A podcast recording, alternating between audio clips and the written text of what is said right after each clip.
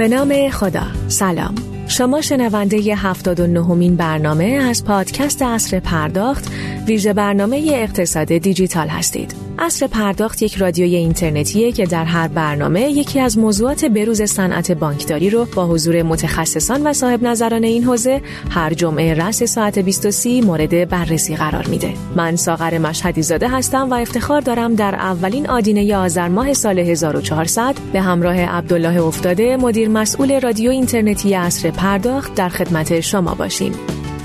این برنامه از طریق زیرساخت ارتباطی آسیاتک پخش میشه. حامی ویژه شرکت به پرداخت ملت. عنوان میز گرد این هفته بررسی وضعیت مطالعاتی و ظرفیت تحقیق و توسعه در نظام بانکی.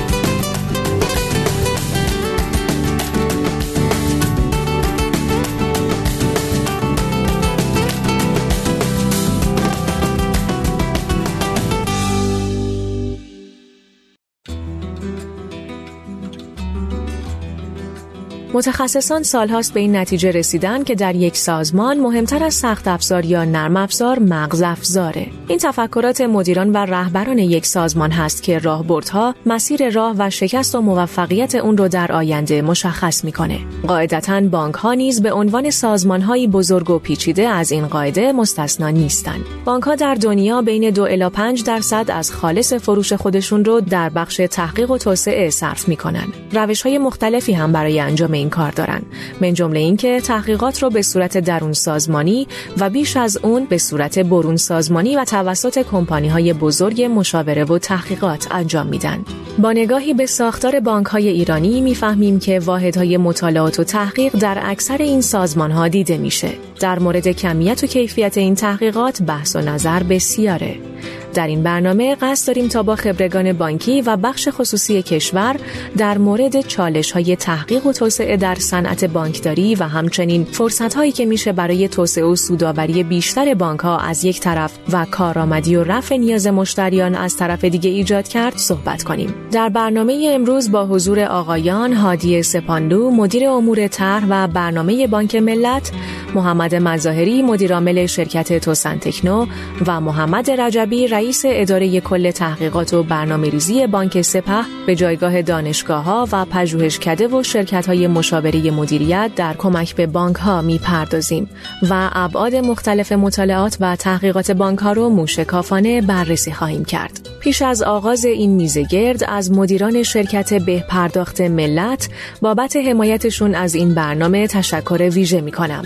همچنین باید اشاره کنم شما با دانلود اپلیکیشن سکه می‌تونید خدمات آنلاین دفاتر پیشخان دولت، خرید بلیت مترو، شارژ تلفن همراه، پرداخت هزینه تاکسی، انتقال وجه از طریق سرویس کارت به کارت به تمامی کارت های بانکی، پرداخت کلیه قبوز خدماتی، دریافت خدمات بورسی، سفر و بسیاری دیگر از خدمات که همکنون در super app سکه موجوده به صورت ایمن و با سهولت کلیه امور پرداختی خودتون رو انجام بدین. خدمت میهمانان گرانقدر برنامه سلام و عرض ادب دارم و از آقای افتاده خواهش می‌کنم که میزه گرد رو آغاز کنن.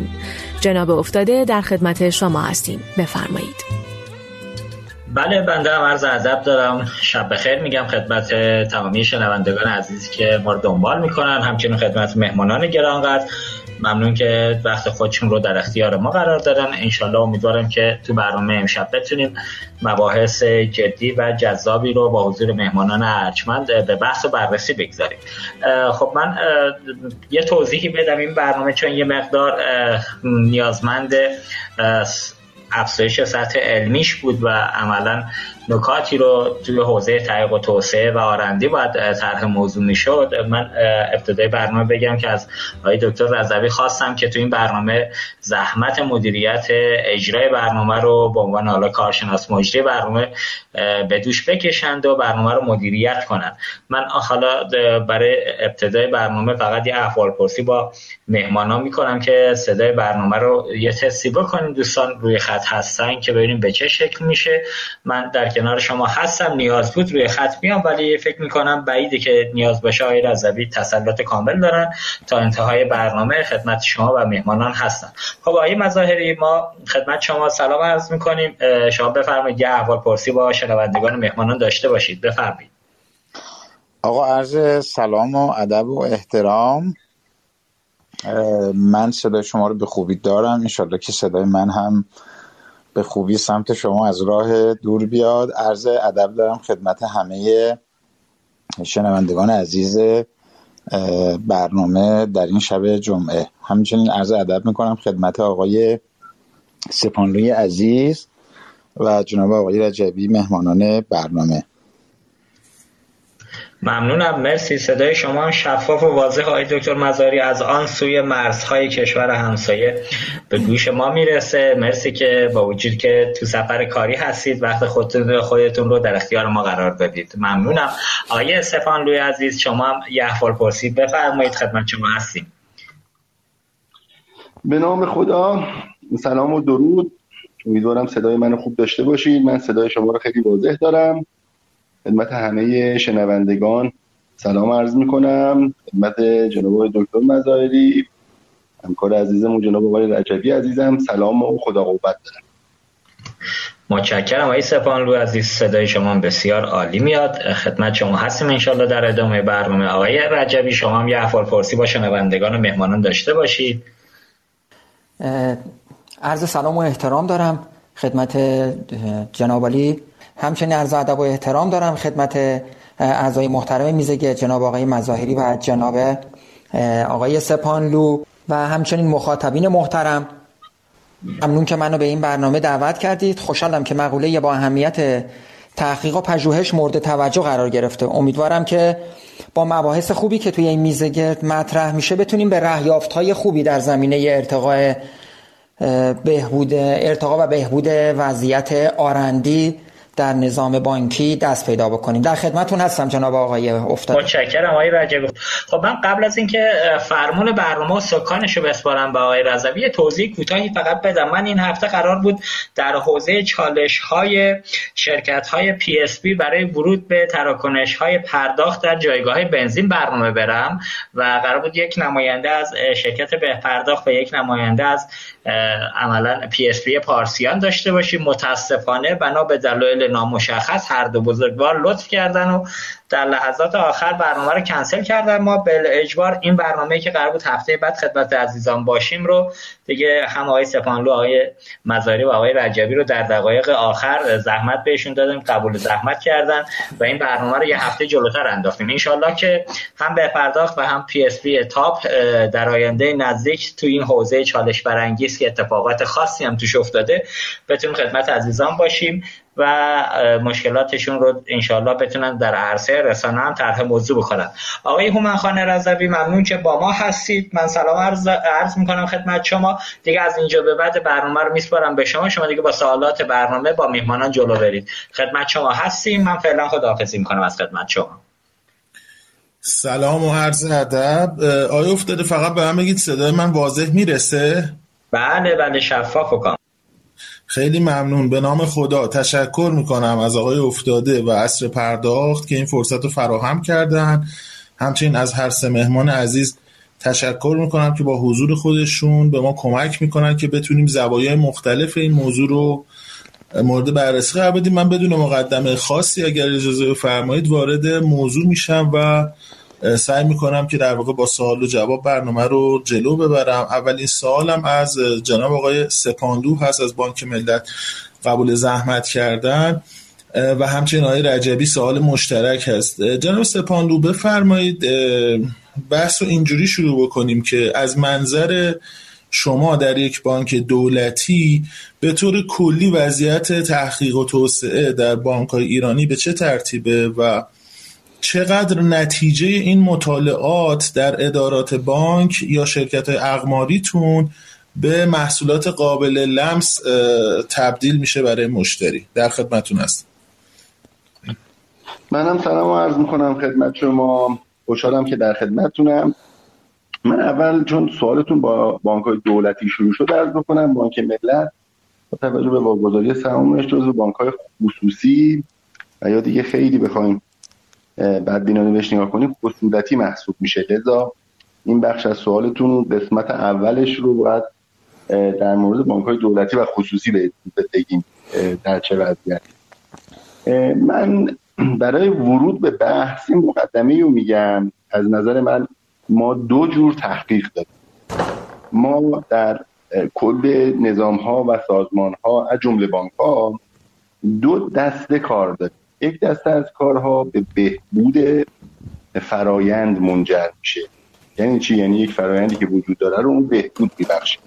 مثلا یک کارتی برای کارت بانکی واسه مشتری می‌خوایم درستش کنیم تولید کنیم. این رو می‌خوایم زمانش رو کم کنیم یا هزینه هاش رو کم بهش بهبود میدیم.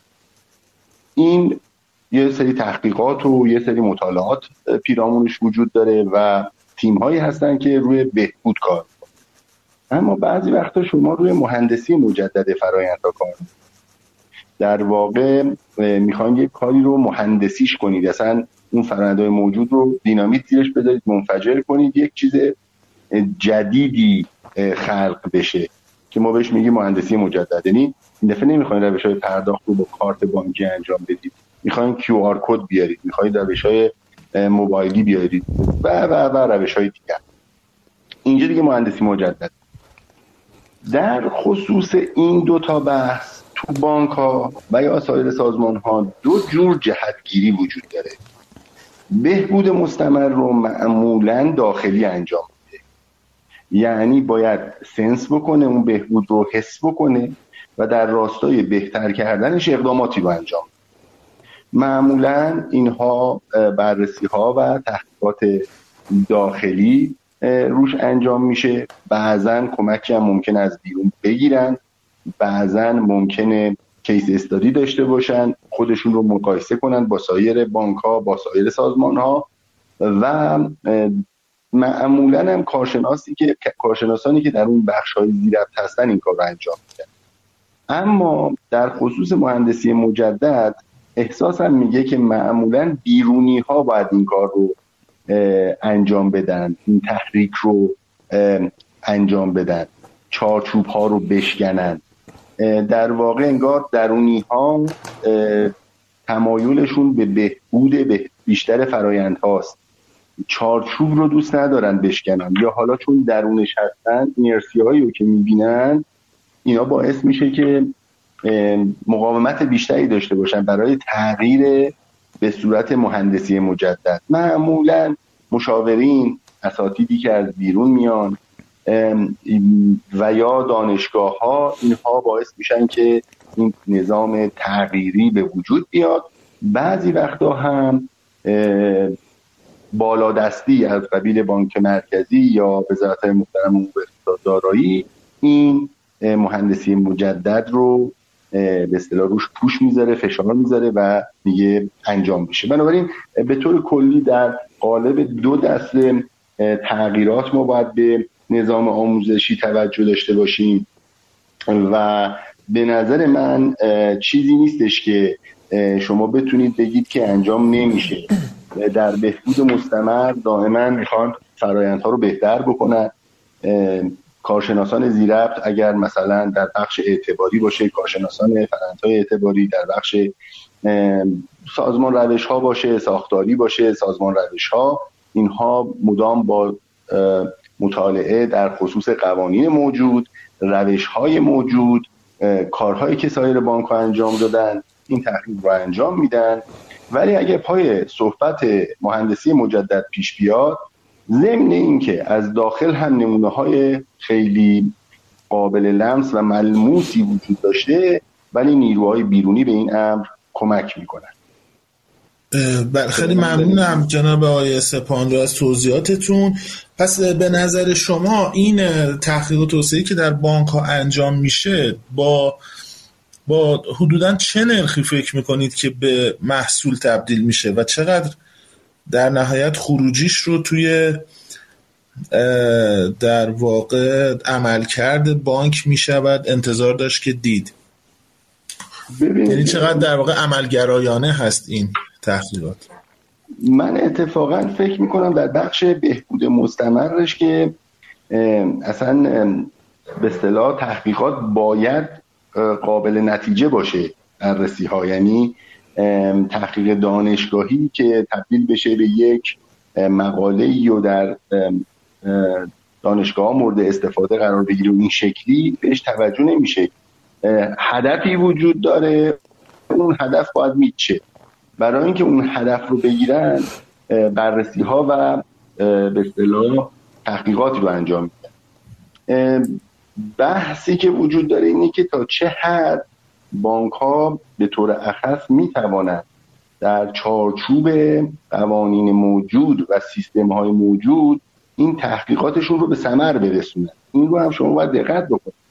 ما بعضا از بابت سیستم هایی که وجود داره وابستگی هایی که به بانک مرکزی هست وابستگی هایی که به به لحاظ قانونی وجود داره هر تحقیقی رو هم بانک ها نمی‌تونن اجرا کنن و یا مستقیما بتونن پیاده سازیش کنن لذا این محدودیت هم اونجا وجود داره. اما تمامی این فرایند محصولی که الان شما تو بازار بانکی ایران می‌بینید حالا ممکنه در مقایسه با به اصطلاح بازارهای منطقه‌ای تو بعضی جاها ما نقاط قوتی داشته باشیم بعضی جاها ما عقبتر باشیم این نتیجه اون آرندی داخلی است که بعضا بانک ها انجام دادن و شاید کمکی که از بسیاری از شرکت های بیرونی گرفتن و با استفاده از اونها اینها رو رایج کردن. من بعید می‌دونم محصول موجودی در بانک ها وجود داشته باشه که یه تیم کارشناسی پشت سر اون تحقیقی رو انجام نداده باشه. بله متشکرم. جناب آقای رجبی در خدمت شما هم هستیم. در مورد بانک سپه که کاملا میشه گفت بانک دولتی هست و شما بفرمایید که ارزیابی کلی شما از وضعیت و توسعه در بانک های ایرانی چی هست؟ با توجه به اینکه شما هم فکر می‌کنم ریاست کمیسیون تحقیقات در واقع کانون بانک ها رو هم بر عهده دارید. در خدمتون هست عرض سلام مجدد دارم خدمت جناب علی. صدای من الان بهتر شده؟ میاد؟ صدا خوبه؟ من ادامه بله بله جناب بله ممنونم. در خصوص سوالی که مطرح فرمودید که حالا نتیجه مطالعات توی ادارات و حالا شرکت های تابع چقدر به محصول تبدیل میشه؟ درسته؟ سوال این بود دیگه حالا ماهیت سوالی که مطرح فرمودید. بله همینطور. خب من به قضیه جناب آقای سپانلو توضیحاتی رو فرمودم. من به موضوع به یه شکل از یه زاویه دیگه نگاه می‌کنم. ما وقتی که بحث مطالعه رو به مطرح می‌کنیم خب قاعدتا تمام واحدهای سازمانی توی یک بانک فراخور اون فعالیت یا موضوعات کاری خودشون مطالعه و بررسی رو دارن. و خب قاعدتا بهبود وضعیت عملکرد جاری رو در قالب یک سری حالا بررسی ها و مطالعاتی که اگرچه در قالب یک پژوهش نیست ولی خب یک سری مطالعات ساختارمند هست روی اون موضوع به صورت تخصصی و قاعدتا هم برای رفع یک مشکل یا بهبود فرایند کاری خودشون پیشنهاداری مطرح می‌کنن و خب قاعدتا به جنبه اجرایی اونم بیشتر توجه می‌کنن. ولی آن چیزی که ما از تحقیق و توسعه بیشتر انتظار داریم که واحد تحقیق و توسعه چون یک حوزه تخصصی عملیاتی خاص نداره و می‌تونه در همه حوزه ها این مطالعه و بررسی و تحقیق و انجام بده انتظار یک نوآوری از این واحد وجود داره. انتظار این وجود داره که رویه های موجود رو به چالش بکشه و خب نتایج مطالعاتی رو که داره انجام میده در نهایت اگر نیاز به حتی تغییرات اساسی هست برای اون به وجود بیاره. خب ما اگر از این به این شکل به حالا موضوع نگاه بکنیم که یک سری شاید مثلا تحقیقاتی که به شکلی رویه های موجود رو داره تغییر میده خب واحدهای تحقیق و توسعه اینها رو انجام میدن. و اینکه در عمل چقدر اینا تبدیل میشه به محصول حالا محصول از این حیث نگاه کنیم که صرفا محصولی نیست که قابل ارائه به مشتری باشه. محصول از این حیث نگاه کنیم که خروجی اون تغییر توی سازمان اجرایی میشه و تغییرات مد نظر رو به وجود میاره. خب قاعدتا بستگی داره به اینکه این مطالعاتی که داره انجام میشه و تحقیقاتی که صورت گرفته راه حل هایی که داره ارائه میده آیا راه حل های کوتاه مدت میان مدت یا بلند مدت هست؟ و چقدر شفاف سازی صورت گرفته روی بسترهای اجرایی اون موضوع؟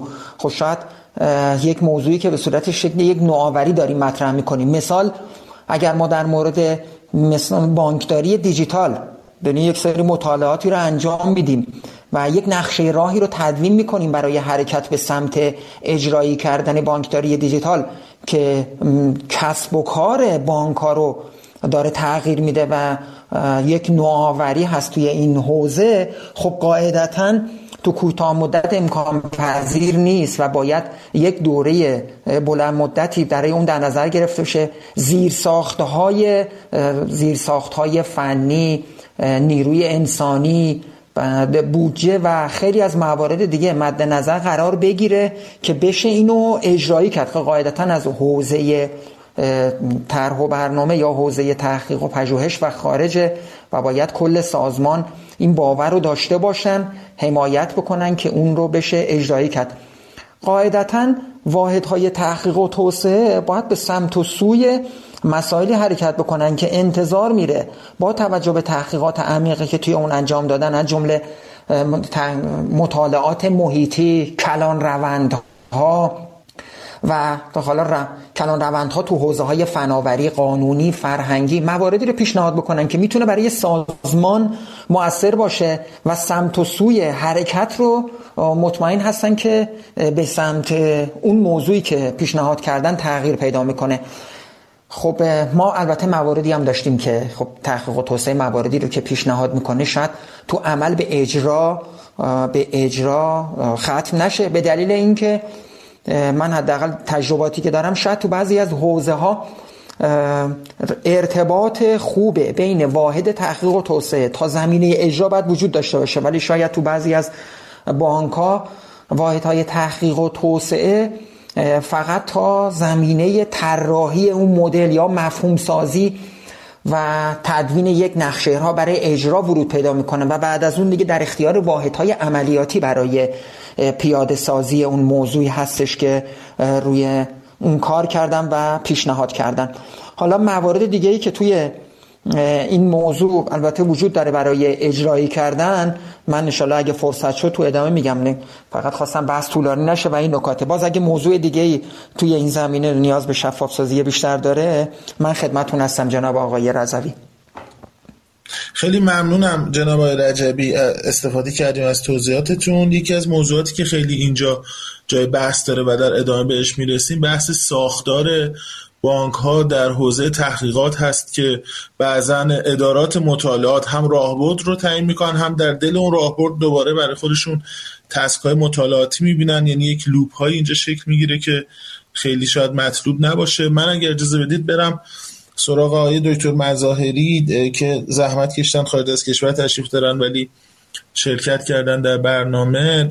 آقای مظاهری از نظر شما به عنوان یک فعال بخش خصوصی که تنگ با بانک ها کار می‌کنید از نظر کمیت و کیفیت تحقیق توسعه به چه ترتیب می‌بینید؟ و از منظر اینکه در واقع بانک ها چقدر می‌تونن از تجربیات بانک های خارجی استفاده بکنن یا چقدر وارد کننده تحقیقات و مطالعات هستن چقدر هم درونزا هست این رو هم ممنون میشم اگر بهش اشاراتی بفرمایید.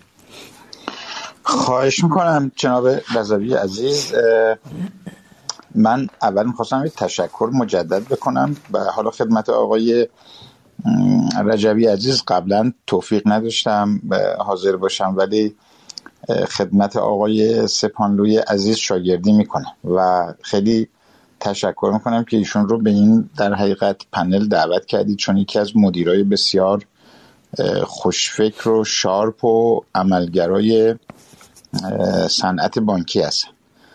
دیگر اینکه ما آقای رضوی این از بدی های این فناوری دیگه. شما ببین آقای افتاده ما رو کجای دنیا کچ کرده گیر انداخته و آورده تو برنامه. خلاصه نتونستیم دستش درنیم من حالا با توجه به موضوع برنامه که هست در راه event RBR هستم برای branch transformation. خب این یه رویدادیه که Retail Banking Research هر سال برگزار می‌کنه و بانک های دنیا رو از کشورهای مختلف دعوت می‌کنه از اروپا آلمان کشورهای نمی‌دونم اروپایی UK از امریکا از خاور میانه از شرق. حالا همه بانک ها من می‌بینم میان و خیلی practical تجربه های خودشون رو راجع به تحول شعب با هم به اشتراک می‌گذارن و از همدیگه یاد می‌گیرن و یه اکوسیستمیه که تکنولوژی پرووایدر ها میان یعنی زنجیره رو هم شما اونجا می‌بینید.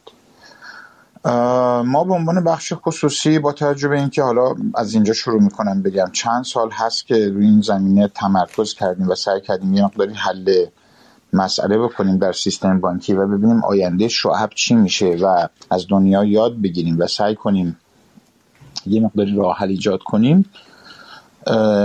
که یه جایی موفق بودیم و یه جاهای ناکام. خب متاسفانه به دلیل شرایطی که توش هستیم خیلی نمی‌تونیم همکارای خوب بانکیمون رو تو این مسیر دعوت کنیم و تو اون جمع ببریم. چون یه سال تلاش کردیم چند تا از بانک رو دعوت کردیم که بیان تجربهاشون رو با بانک های دیگر دنیا به اشتراک بذارن. من خیلی حیفم میومد که چرا بانک های ایرانی نیستن اونجا تجربه رو بگن. مثلا یادم می‌خواستیم بانک ملی رو دعوت کنیم بیا تجربه ملی پلاس رو بگه بانک شهر رو دعوت کنیم تجربه شهرنت رو بگه. همین اشاره هایی که کردن که متاسفانه خب این شرایط ویزا و اینجور چیزا همیشه دردسری شده نذاشته. اینجا خواستم بگم که از یه زاویه ورود کنم به بحث که بالاخره یه محدودیت هایی تو این حوزه یادگیری و پژوهش و اینها هست. ولی اگه من چون آدم خوشبینیم اصولا و مثبتم نخوام عذر و بهانه بیارم همیشه خدمت همکاره خودم هم.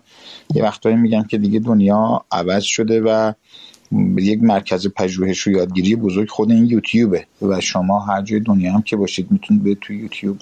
همین الان به قلب سیلیکون ولی یا MIT وصل بشید یا خیلی جای دیگه خیلی محتواها رو پیدا کنید. یعنی از اون طرف هم خب خیلی چیزا هم بر ترتیب دنیای دیجیتال تسهیل کرده که ما بهشون دسترسی داریم. خیلی پادکست ها هستن. یعنی می‌خوام بگم یک قسمتی از این ماجرا ما محدودیت نداریم ولی خب قسمتیشو واقعا از دنیا منفصلیم و وصل نیستیم.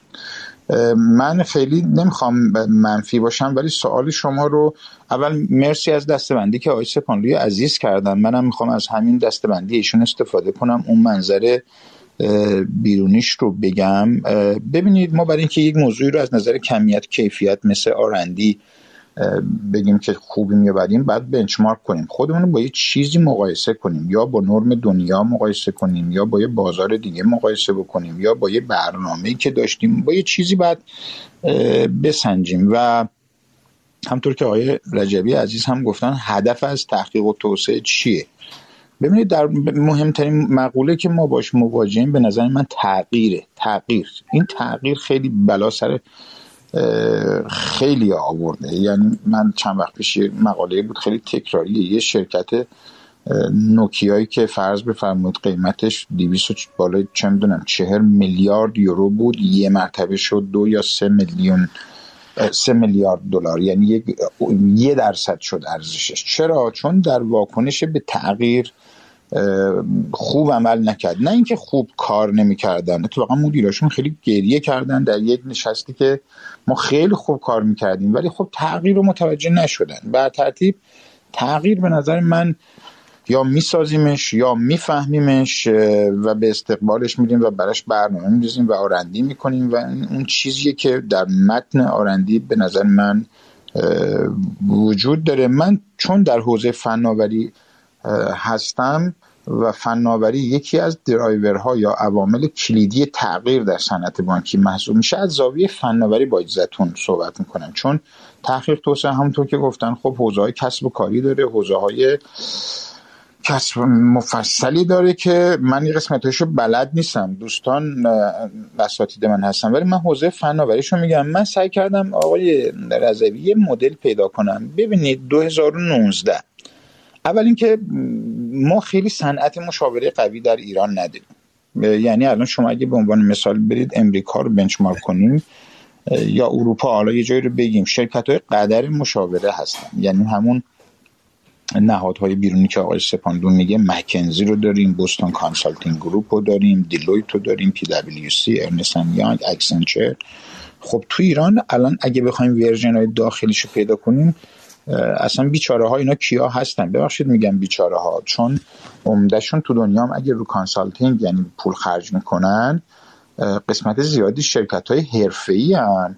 یه قسمتش هم freelancer ان یعنی مثلا یه جایی که یه گزارش رو من نگاه می‌کنم توی UK یه آماری رو داده بود به فرض بفرمایید که از independent consultant ها مثلا یک شیشم کل budget ی که financial services تو UK در حقیقت هزینه کرده بود رو به خودشون گرفته بودن. یعنی بیشترش رو شما نگاه می‌کنید که در حقیقت پنج شیشم ماجرا رو شرکت های حرفه ای گرفته بودن و تو ایران مثلا شرکت ها رو نداریم شکل نمی‌گیرن. یعنی اصلا اگه بگید خیلی هم پولی کسی بیاد به اینا بده و اگه های نخبه ای باشن بیان تو این حوزه وقتشون رو بذارن معلوم نیست. خیلی اول اصلا تحویل گرفته بشن و در حقیقت بتونن کار بکنن. این خودش این یه نقطه است از نظر یعنی از نظر حرفه‌ای که چرا اینجوریه؟ حالا اگه تو پنل شد راجبش همه گپ بزنیم.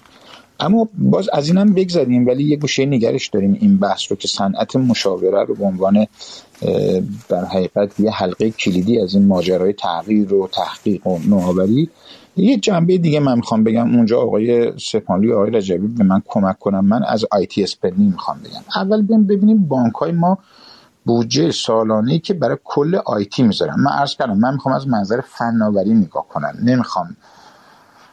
چون بلد نیستم کسب و کار بانکی رو من همشو ولی از حوزه فناوری میگم. ببینیم ما با benchmark های دنیا چقدر اول بودجه IT داریم. سال 99 رو بعد نیست یه نگاه بکنیم. ببینید من اول رفتم مثلا امریکا رو نگاه کردم.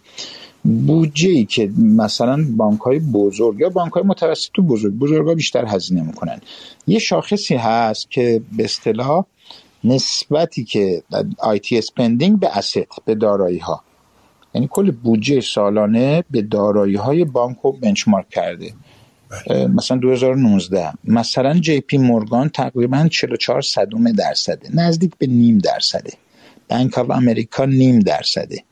مثلا ولز فارگو اونم اینا مثلا یه کوچولو فرق دارن ولی مثلا تو 14 تا 15 یعنی تقریبا نزدیک به نیم درصدن. من اکثر بانکایی که نگاه می‌کنن 10 درصد fluctuation دارن ولی رو نیم درصد IT spending شونه.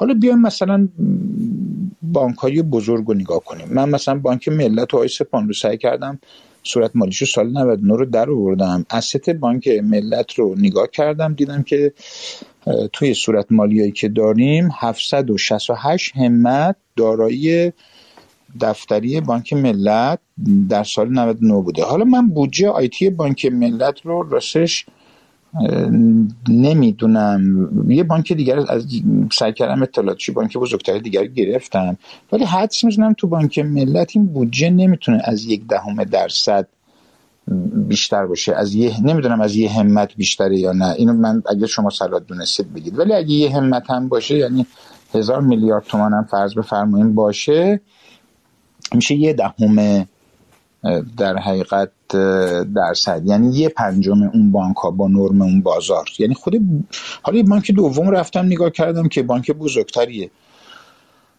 اونجا اصلا هفت صدم در حقیقت درصد بودیم. یعنی بخوایم نگاه کنیم تقریبا یه هشتم اون مثلا نرمی بود که تو امریکا بود.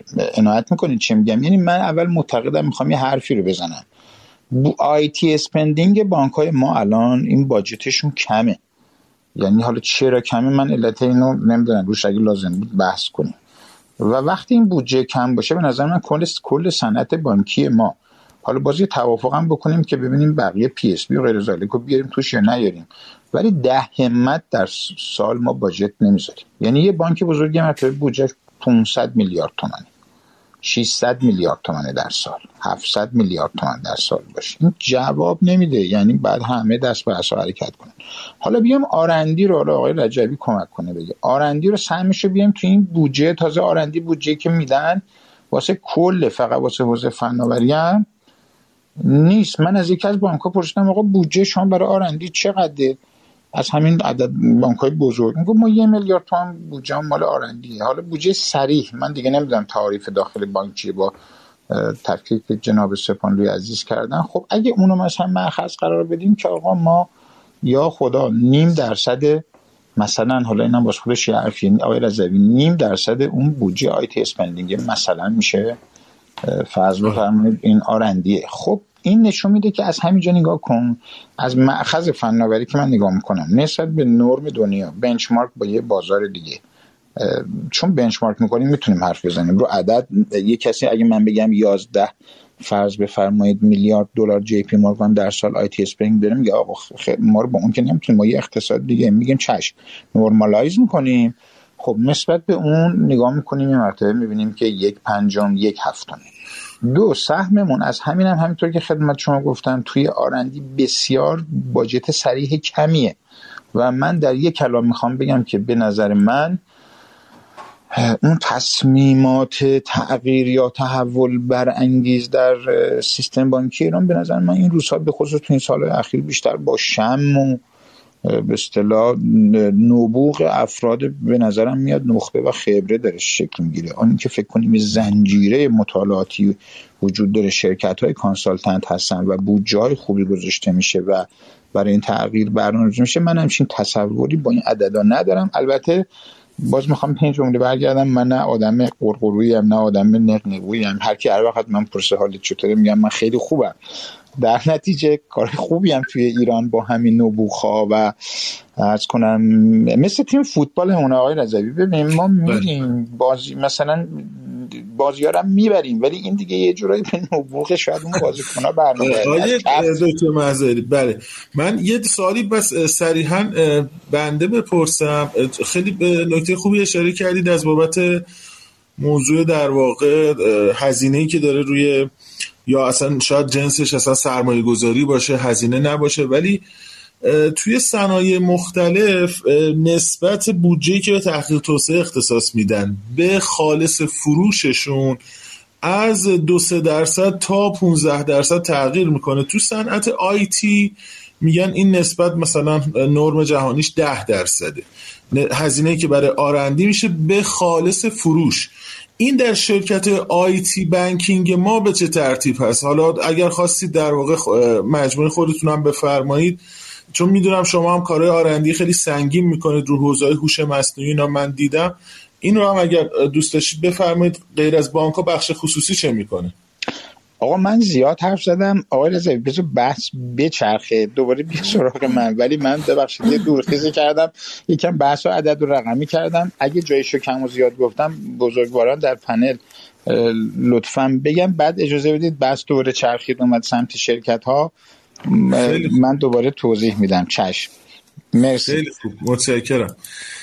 من از آیه رجبی در واقع سوال بعدی بپرسم. آیه رجبی فرمایش شما تو سال قبلی ادامه دار بود. بفرمایید پس چالش هایی که فکر می‌کنید واحد تحقیق توسعه در بانک ها دارن و فکر می‌کنید به منظور اینکه کارکرد مطلوبی داشته باشن و امور پژوهشی رو در واقع با بهینگی بیشتری انجام بدن فکر می‌کنید که عمده این چالش ها چی هست؟ آقای دکتر مظاهری موضوع سرمایه گذاری رو به عنوان یه چالش اشاره کردن. در خدمت هم آقای رجبی. سلامت باشید. سلام مجدد. صدای من که بله بله که واضح هست. بله. خیلی ممنون جناب آقای مظاهری هم نکات ارزشمندی رو مطرح فرمودن. من فقط در مورد بودجه چون جزء مواردی هستش که به عنوان چالش قاعدتا باید مطرح بشه. ولی خب جناب آقای مظاهری چون اشاره فرمودن. ما بله بودجه ای که بانکای دولتی زیل قانون بودجه بودجه تحت عنوان تحقیقات دارن که به تصویب می‌رسه و در قانون قانون بودجه سالانه کل کشور به بانک ها به همه شرکت ها و سازمان ها از جمله بانک ها ابلاغ میشه. خب بودجه که توی اون در نظر گرفته میشه اون بودجه بودجه بسیار بودجه ناچیزی است. حالا در مقایسه بخوایم انجام بدیم با حجم درآمدها یا های نظام بانکی اون بودجه بودجه قابل توجهی نیست. شاید به این خاطر هستش یه دلیلش اینه که خب تصور بر این هستش که تحقیق و توسعه توی زمینه فناوری چون قاعدتا در حالا با توجه به تخصص های مورد نیاز بیشتر تو شرکت های تابعه انجام میشه. ولی خب حالا تو موضوعات دیگه چون درون سپاری داره انجام میشه شاید به این خاطره و یکی هم حالا محدودیت هایی که تو این زمینه وجود داره. ولی خب قاعدتا خب بودجه تناسبی با حجم فعالیت ها و بزرگی حالا یه بانک نداره. قاعدتا بعد افزایش بده کنه. حداقل توی بانک های دولتی حالا تو بانک های خصوصی خب جناب آقای سپانلو اگر نکته بود اشاره بفرمایند. من در در خصوص چالش های مرتبط با حوزه تحقیق و توسعه من یه چند تا نکته می‌خوام عرض بکنم. خب می‌تونیم اینا رو تو دو دسته کلی طبقه بندی بکنیم.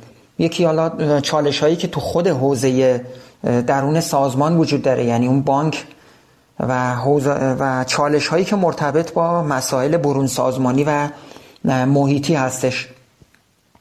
مواردی که در حوزه درون سازمانی مرتبط با حالا چالش های فراروی واحد تحقیق و توسعه می‌تونیم بیان بکنیم اینه که یکیش اینه که واقعا شفافیت و انتظار از واحد تحقیق و توسعه شاید وجود نداشته باشه که واحد تحقیق و توسعه واقعا چه انتظاری توی سازمان ازش میره. اینی که محصول طراحی بکنه این هستش که روی مسائل روندی که در آینده می‌تونه حالا تاثیرگذار باشه روی کسب و کار بانک تمرکز بکنه. رو راه حل های کوتاه مدت بلند مدت یا زیرساختی تمرکز بکنه. و خب قاعدتا این اگه انتظارات شفاف بشه شاید خب وضعیت عمل کردی اون شرایط بهتری رو به وجود بیاره. دوم اینکه ساختار واحدهای تحقیق و توسعه ساختارهایی نیستش که متناسب با انتظارات از اون باشه. خب نباید واحدهای تحقیق و توسعه رو همانند واحدهای اجرایی ببینیم چون اینها واحدهایی هستن که قاعدتا افرادی که در اونجا حضور دارن به دلیل حالا دانششون به دلیل اینکه انتظار میره نوآوری داشته باشن و به دلیل اینکه مسائل موضوعاتشون ذهنشون رو به چالش می‌کشه و اونا حتی اگر در ساعتهای غیر اداری و روزهای تعطیل و غیرم درگیری ذهنی دارن که اون مسئله رو چگونه بتونن مدل سازی بکنن یا طراحی مفهومی براش داشته باشن و بتونن یه راهکاری برای اون حالا با توجه به چالش ها و مسائلی که توی اون حوزه وجود داره ارائه بکنن. نکات دیگه که می‌تونیم مطرح بکنیم اینه که واقعا چقدر واحد آرندی مقبولیت و پذیرش داره نزد سایر واحدهای سازمانی چون واحد تحقیق و توسعه واحدیه که تو همه زمینه ها می‌تونه پژوهش بکنه. صرفا فقط یک حوزه خاص نیست.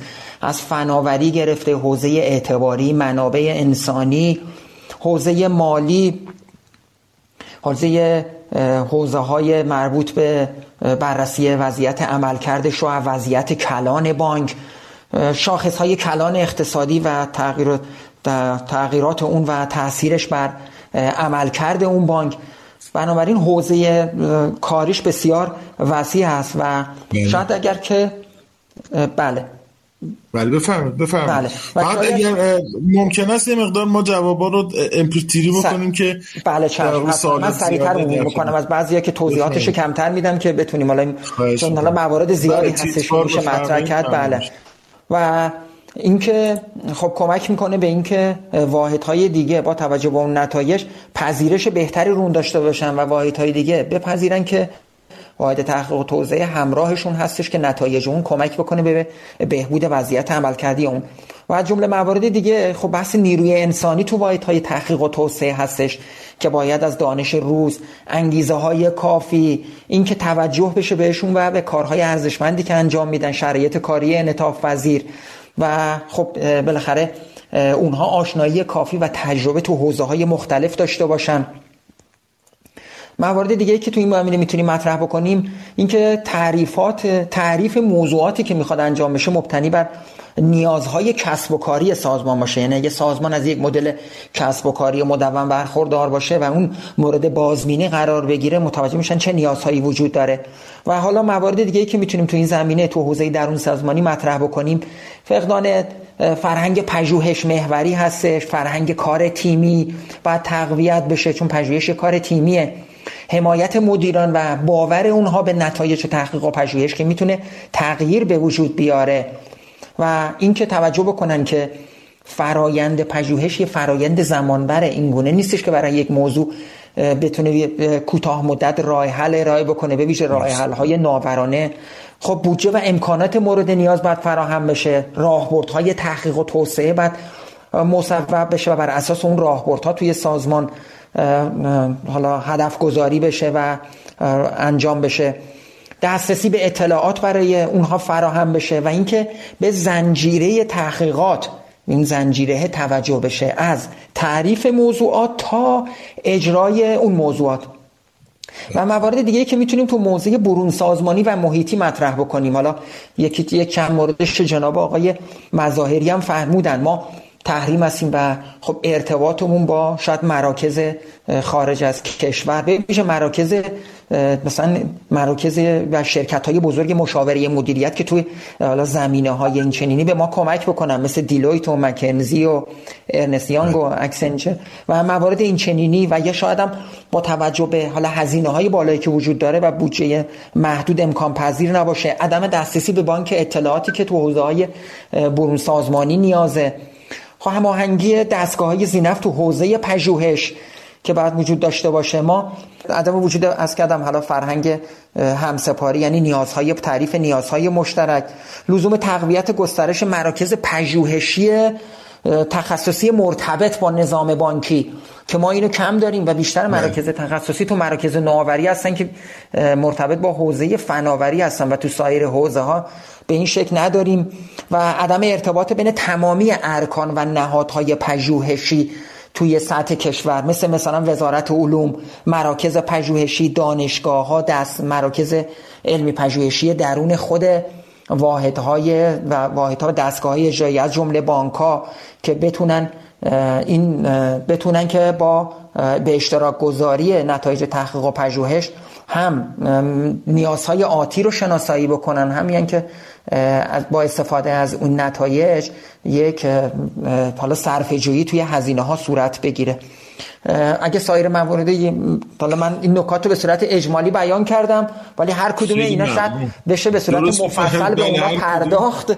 انشالله اگه بله، مورد دیگه ای باشه من در خدمتون هستم. حالا تو موارد. خیلی ممنون. بله نکاتی که گفتین تک به تک هر کدوم در واقع یک دنیا حرف داره. خیلی ممنونم.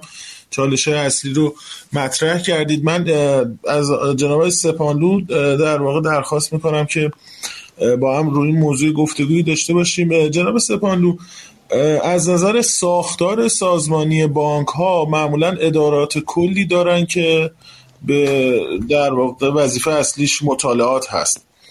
و من یک ایرادی رو که در این ادارات می‌دیدم این هست که بالاخره در ساختار بانک تعداد کارشناس مشخص هستن تو اون ادارات و رو موضوعات مختلف این دوستان مجبورن که مطالعه انجام بدن و خب طبیعتا چون این مطالعات تخصصی هست عمق کار رو کم می‌کنه به خاطر اینکه یه کارشناس نمی‌تونه در همه این زمینه ها در واقع این کار رو به خوبی انجام بده.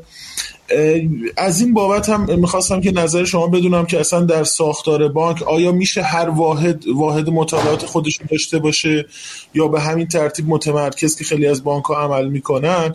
و مورد دیگه این که در مورد موضوعاتی که مطالعات انجام میشه خیلی از مواقع موضوعات صنایع مختلف هست که بانک ها باش مرتبط هستن مشتریانشون رو تشکیل میدن و بیشتر موضوعات کسب و کاری. آیا از جنس مثلا موضوعات دیگه ای در مدل کسب و کار بانک مثل موضوع فرض بفرمایید که منابع انسانی خود همین ساختار سازمانی مشارکت ها موضوعات دیگر چقدر مورد توجه هست که مورد مطالعه قرار بگیره در بانک؟ من در خدمتتون هستم.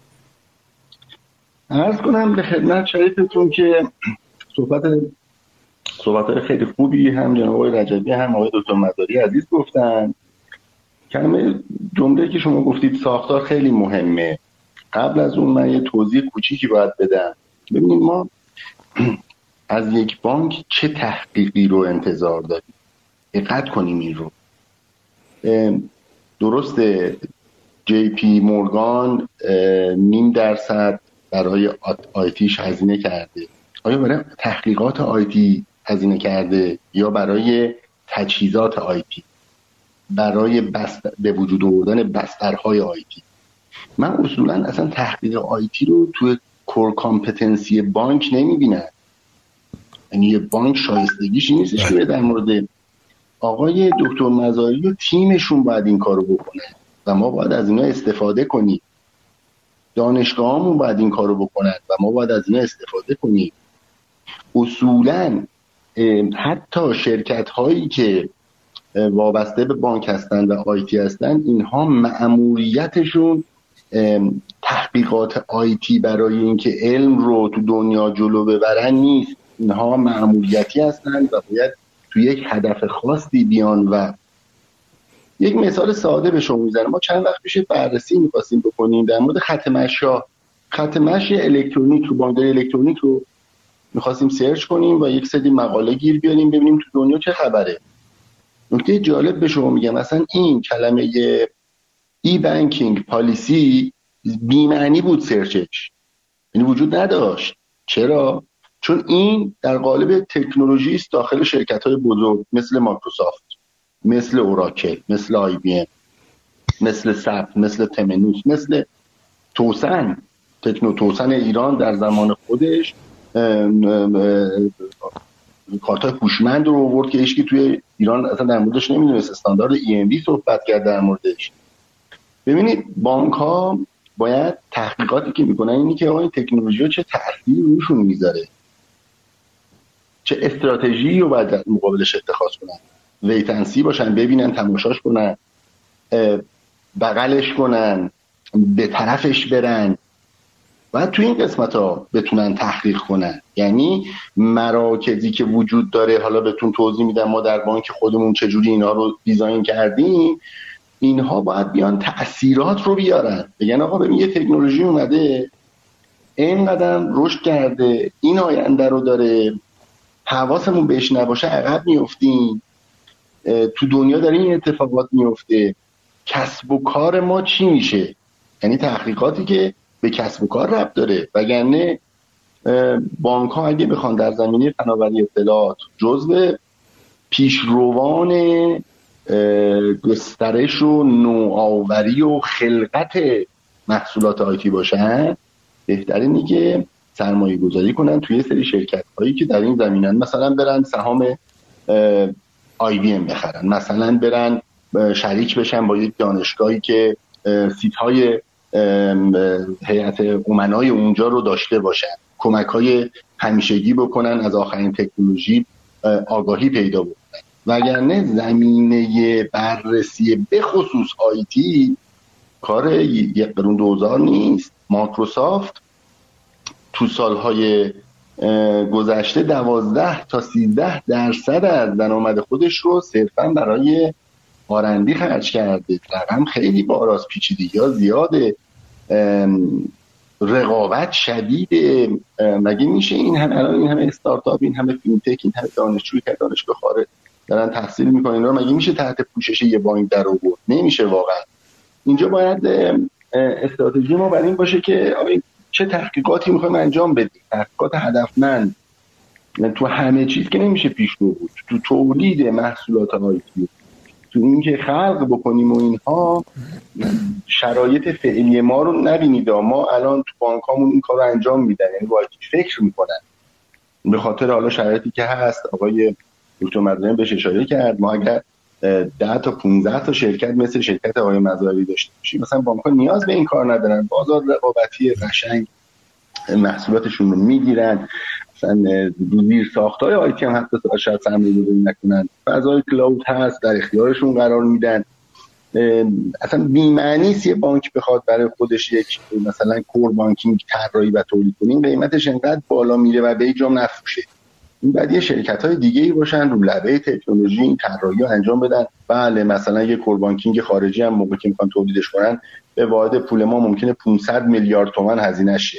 ولی اون شرکت اون رو به 200 تا بانک میفروشه ریز و درشت به مبلغ 10 میلیارد. و می‌بینی شما تش داره دو برابر اون هزینه سود می‌بره. آیا بانک ها وارد همچین اگر هم بخوام بشن و در قالب سرمایه گذاری وارد در قالب اینکه مثلا یه سی تا یه شرکت رو داشته باشن واسه اینکه رو لبه تکنولوژی جلو برن و اون شرکت کار خودش مستقل انجام بده یک شرکت است آیتی تحقیقات و اینها رو انجام بده. لذا من می‌خوام به شما عرض بکنم این کلمه تحقیق من اعتقاد دارم صرفا در چارچوب کور کامپتنسی بانک شایستگی های بانک کسب و کار بانک باید تعریف بشه. آخرین تکنولوژی برای ویروس کشی امنیت اینا اینا چیزایی است که بهتره که بیرونی ها مطالعاتشون دستاورداشون رو بدن بهترینش رو انتخاب کنیم و باشون جلو بریم. اینکه بتونیم تو تولیدات یا تو فناوری بخوایم جلو بریم این مقدار از نظر من دوره. شاید هم خیلی باشه اعتقاد داشته باشن که باید باشیم و از این حرفا ولی به نظر من دور ما تو بانک خودمون این مرکز تحقیقات داریم و اتفاقا سعی کردیم بدنش رو از اساتید و محققین بیرونی و نه آنهایی که به اصطلاح استخدام بانک هستن تکمیل کنیم. قالبشون رو. و از این مرکزمون انتظار داریم نوآوری های این صنعت رو به موقع گوشزد کنیم. جناب, جناب سپانو ببخشید داخل پرانتز. ترکیب تخصصی که شما در این مرکز چیدید چون من آشنام نیستم با دوستان به چه ترتیب هست؟ چون بانک حوزه خیلی مختلفی داره برای مطالعه و تحقیق. بله ببینید همین رو من خدمتتون می‌خوام همین رو عرض بکنم. ببینید ما واحدهای تخصصی داریم که تو این واحدها کارشناس استخدام شده. کارشناس کارش چیزی جز تحقیق نیست که شما وقتی وارد مدیریت ریسک دارید این باید بره بگرده. بهترین مدلی که تو دنیا وجود داره رو گیر بیاره پیاده سازیشو بگه زیر مجموعه رو تشکیل بده. اگر شما در اداره سازمان روش ها کارشناس دارید این کارشناساشون باید تحقیق کارشناس واسه باید چیکار بکنه؟ کارشناس یعنی کار کارشناسی به دور از تحقیق که وجود نداره. پس بنابراین واحدهای کارشناسی که در زیل ساختار رسمی بانک ها شکل گرفته کار جاری بانک ها رو تحقیقاتش رو جلو می‌برن و این همونیه که من اوایل ارزم گفتم. یعنی بهبود مستمر رو بیشتر توجه دارن. زمانها رو کم کنن کیفیت رو بالا ببرن رضایت مشتری بیشتر بشه. ولی مرکز تحقیقات شماست که باید بگه آقا بانکداری دیجیتال داره میاد یه concept جدیده. عنایت میفرمایید مرکز تحقیقات میاد به شما میگه آقا بانکداری جامع داره میاد اینم یه concept. به چی توجه داره؟ به کسب و کار. ببینید با کسب و کار شروع می‌کنه. یعنی مرکز تحقیقات افرادی اونجا نشستن که از حوزه اقتصادی از حوزه اجتماعی از هر حوزه به کسب و کار بانک توجه دارن. حالا متوجه میشه یک فناوری داره میاد. این فناوری در قالب هوش مصنوعی فلانه و اسمش هست digital banking. این یک concept کسب و کاری است. یک اصطلاح تفکر کسب و کاری است نه فقط تکنولوژی. شما قبل از اینکه تکنولوژی رو بخواید راه اندازی کنید تو این سیستم باید تفکرش رو که آقا ببینید از تا الان ما فکر می‌کردیم که مشتری میاد تو مغازمون یه چیزی ازمون می‌خره. از این به بعد باید فکر کنیم که مشتری چی می‌خواد بهش اون چیزو بفروشیم. اینو ما باید به سیستممون یاد بدیم. بعد بریم دنبال اینکه data داریم یا نداریم بعد بریم دنبال اینکه می‌تونیم اینو تجزیه کنیم یا نکنیم. ولی اون concept اون بالا نشست. این concept قادر ساختارهای موجود شما رو تغییر بده. چه علاوه تعداد شعبه چه علاوه واحدهای ستادیتون. چه از لازم که در آینده شما چه شرکای تجاری دارید؟ مفاهیم جدیدی رو میاره یا آقا اکوسیستم میاد. اکوسیستم های بانکی جایگزین میشن. اکوسیستم ها جای این کارهای رقابتی رو ممکنه بگیره. در این اکوسیستم ممکنه دو تا بانک با هم رفیق شن و با هم در کنار رقابتشون همکاری هم بکنن. این یک concept بانکداری دیجیتال. بنابراین مرکز تحقیقات رو باید انتظار داشت ازش که اون concept رو بیاره. این عددی رو که جناب آقای دکتر مزاری خیلی قشنگ بهش اشاره کرد و خیلی من از این تیزبینی ایشون خوشم اومد. در سفر خارجی هفته سری صورتهای مالی رو هم دیده و ازش یک نکات قشنگی رو استخراج کرده. این برای سرمایه گذاری در بسترهای فناوری اطلاعات. توش و تحقیق نیست. همون JP Morgan Wells Fargo اونا هم که گفتن اینها اصلا بودجه برای تحقیقات فناوری اطلاعات نمی‌ذارن. اینا متکیان به شرکت های بزرگ. کمک هایی رو به اونجا می‌کنن یا سهامایی اونجا خریدن. و به طور اخص آدسورس این کار برای یعنی تکنولوژی جدیدی میاد اینا تکنولوژی رو بررسی می‌کنن.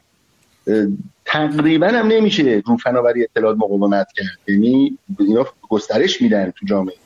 سیاست هایی اتخاذ می‌کنن یا بیتنسیه یا اینکه اون رو باش به مبارزه برمیخیزن یا اینکه اون رو با آغوش می‌کشن و کار رو تو بانک خودشون جلو می‌برن. من به طور جنبندی بگم پروازم زیاد طول نکشه. ما داخل بانک ملت واحدهای کارشناسی اهم از منابع انسانی که شما ازش یاد بردید اهم از سازمان بهبود روش ها اهم از بخش اعتباری مدیریت ریسک اینها کارشناس دارن تو بدنشون. اینها برای بهبود مستمر فرایندهای جاریشون باید کار کارشناسی رو خودشون انجام بدن و منطقی هم هست که اونها انجام بدن چون درگیرن. مثلا برای این خلق شدن. اما جاهایی که به یک سلوشن و یک قاعده ساختار شکن من بهش میگم که می‌خواد یه لگت بزنه به چارچوبای فعلی.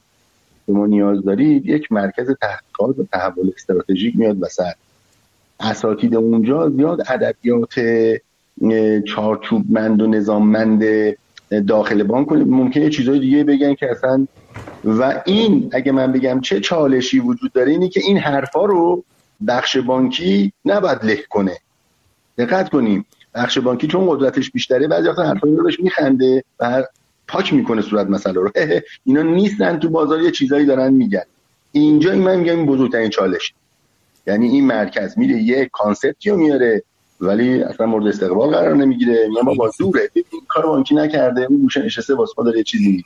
متشکرم جناب سپاهانی بزرگترین چالشی است که من می‌تونم ازش یاد بگیرم. خیلی ممنونم. آقای دکتر مظاهری همونطور که خودشون فرمودن سفر کاری تشریف دارن.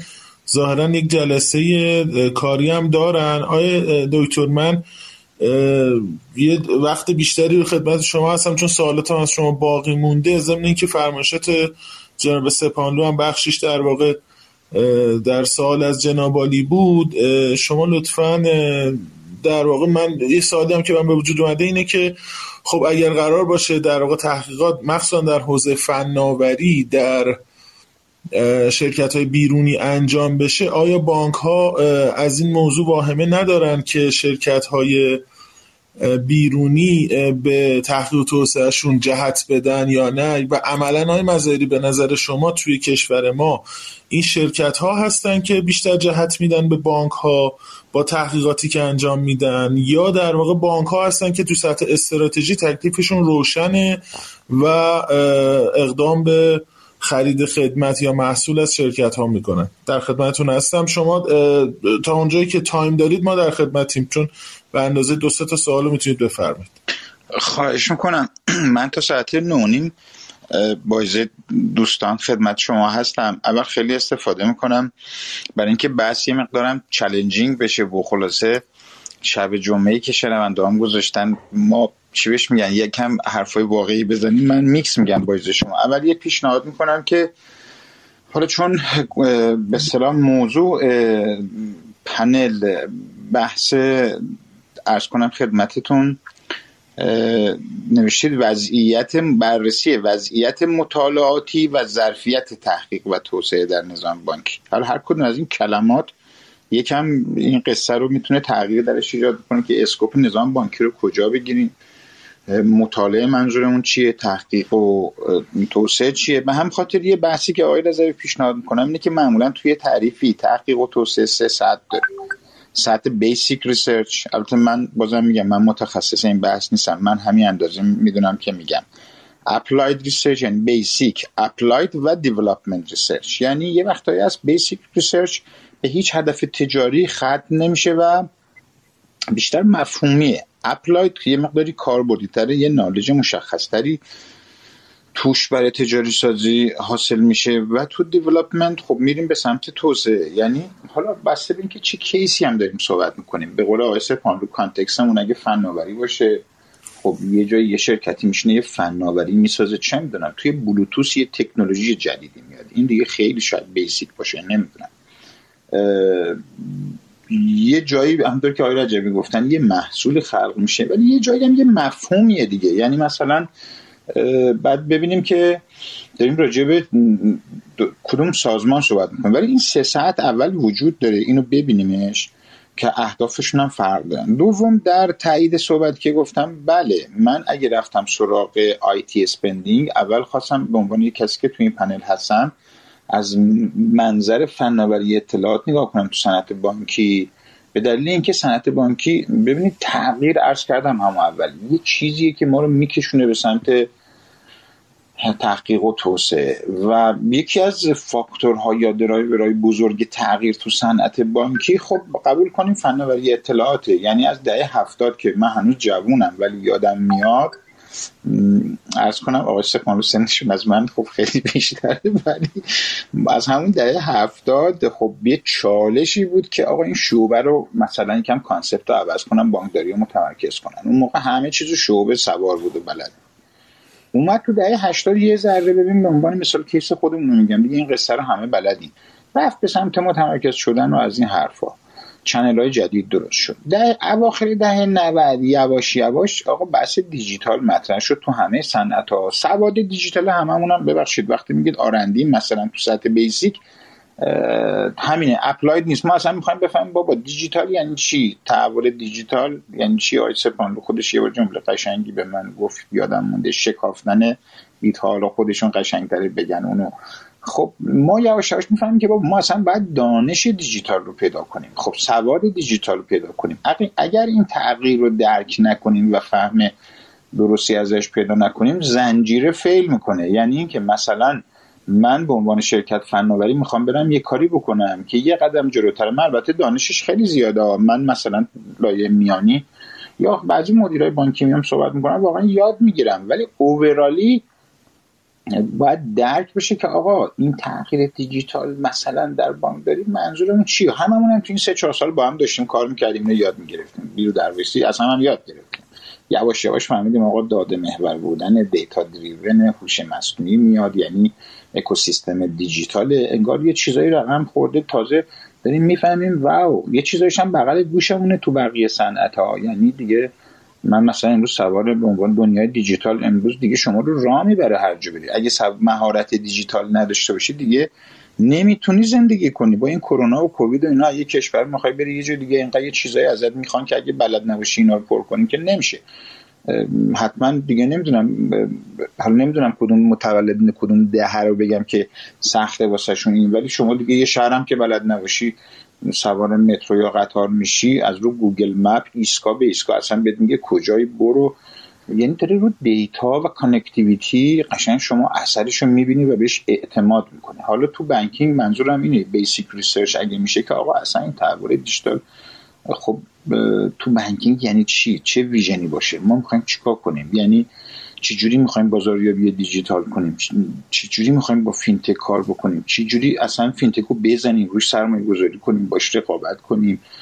خب چیاش تو اقتصاد ما خوبه. چی ببین اینا خود اینا خب مطالعه و پژوهش می‌خواد و حتما هم انجام میشه. خب باید بودجه بدن دیگه داخل خود بانکم. حالا اگه بیان مثلا بودجه یه رگش هم می‌خوره دیگه. آقای سپان رو به فناوری این چیزی که می‌خوام عرض بکنم تو صنعت بانکی یعنی معماری بانک رو قبول کنیم عوض می‌کنه. و خب این budget می‌خواد و بحث و طلبگی می‌خواد و از این حرفا. و تازه ما باید دنیا یاد بگیریم شرکت اون consultant های international هم پولای توپل و درشتی می‌گیرن بعد بیان ببینیم این قصه که از ده 20 سال پیش کوک کردن واسمون و یهویی از خواب بیدار شدیم دیدیم نه مثل اینکه اینا الکی به قول معروف این Google Map رو دست ما نداده بودن. یعنی سرویس رایگانی که ما می‌دادن یه قصه پشتش بوده و هوشمند شدن سرویس ها رو داریم می‌بینیم. یعنی الان شما توی یه سرویس دیجیتال مثلا میگم من رفتم ایر بی ام بی دیروز پیروز دو تا سرچ تو ایر بی ام بی کردم اومدم. حالا هیچی هم نخریدم.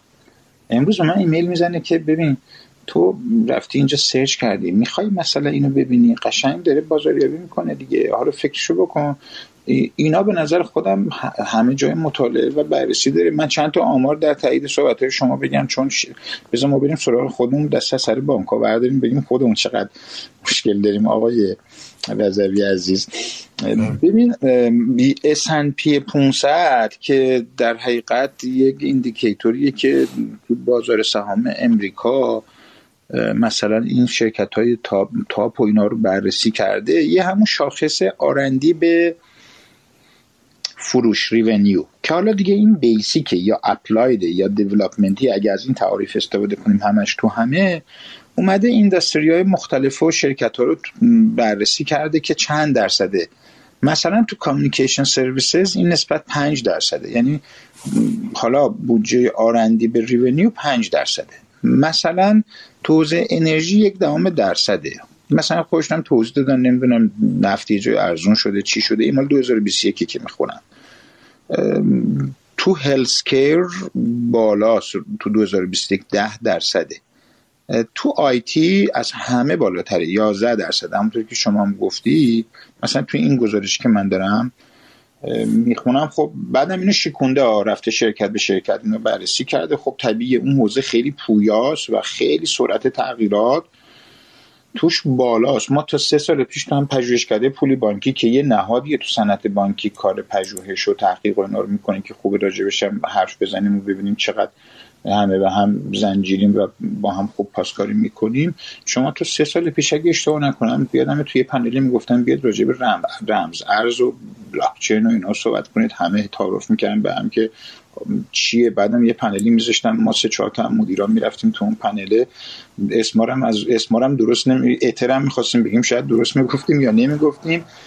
امروز همون مالیچیایی که من میدیدمشون اصلا گفتن آقا شما آیتی چیا کش که جمع کنید برید. الان به عنوان دارایی دیجیتال رو پذیرفتن. میگه آقا بیت کوین چند؟ نمی‌دونم فلان رمز ارز قیمتش چقدر شد. اینجا اینوست کنیم. یعنی اونام دیگه با این مفهومه به عنوان یه واقعیت ارتباط. اینا تو سه سال چهار سال یهویی پریده ما ادعا نداریم ما اینا رو. مثلا خودم میگم ما از 2008 تو کتابا بیت کوین رو میخوندیم ولی ببخشید کدوم من و شما یه موقع اینقدر بیت کوین رو جدی می‌گرفتیم؟ ده سال پیش. به خدا هیچ کدوممون شاید نمی‌دونم. دیگه تعارف نکنیم. نمی‌گرفتیم. اون تغییر رو می‌خوام بگم سخت دیدنش. ولی خب 11 درصد حوزه IT آقای رضوی عزیز. تو این گزارش چیز جالب آقای سپانلو هست. حوزه financial 4 دهم درصده تو S&P 500 حالا چی کار می‌کنن به قول شما؟ اونا راجع به چی پژوهش می‌کنن داخل financial؟ قطعا نمیان به قول شما. فن... باتون خیلی موافقم. ولی یه چیز جالبی که گزارش میگه آقای سپانلوی عزیز آقای رجبی میگه که انتظار میده که financial sector مثلا بیاد حوزه fintech که خیلی داره popular میشه بیشتر R&D کنه ولی ظاهرا کمتر می‌کنه. حالا چرا؟ باز تو اون market چون مطالعه وجود داره market ما یه سوالی پرسیده بودن ما بیشتر مصرف کننده ایم یا تولید کننده ایم خب این پژوهشات تو صنعت ما یا بعد بیشتر بشه یا داره میشه و خوب publish نمیشه. اینه که مثلا اونجا رگولیتوری ظاهرا آقای سپانلوی عزیز خیلی driver R&D شده از 2008 به بعد که خیلی یقه چیزا گرفتن. این بحران مالی که شد و اون مؤسسات مالی ظاهرا خیلی اینا رو مجبور کرد رگولیتوری مثلا R&D کنن برای تغییر.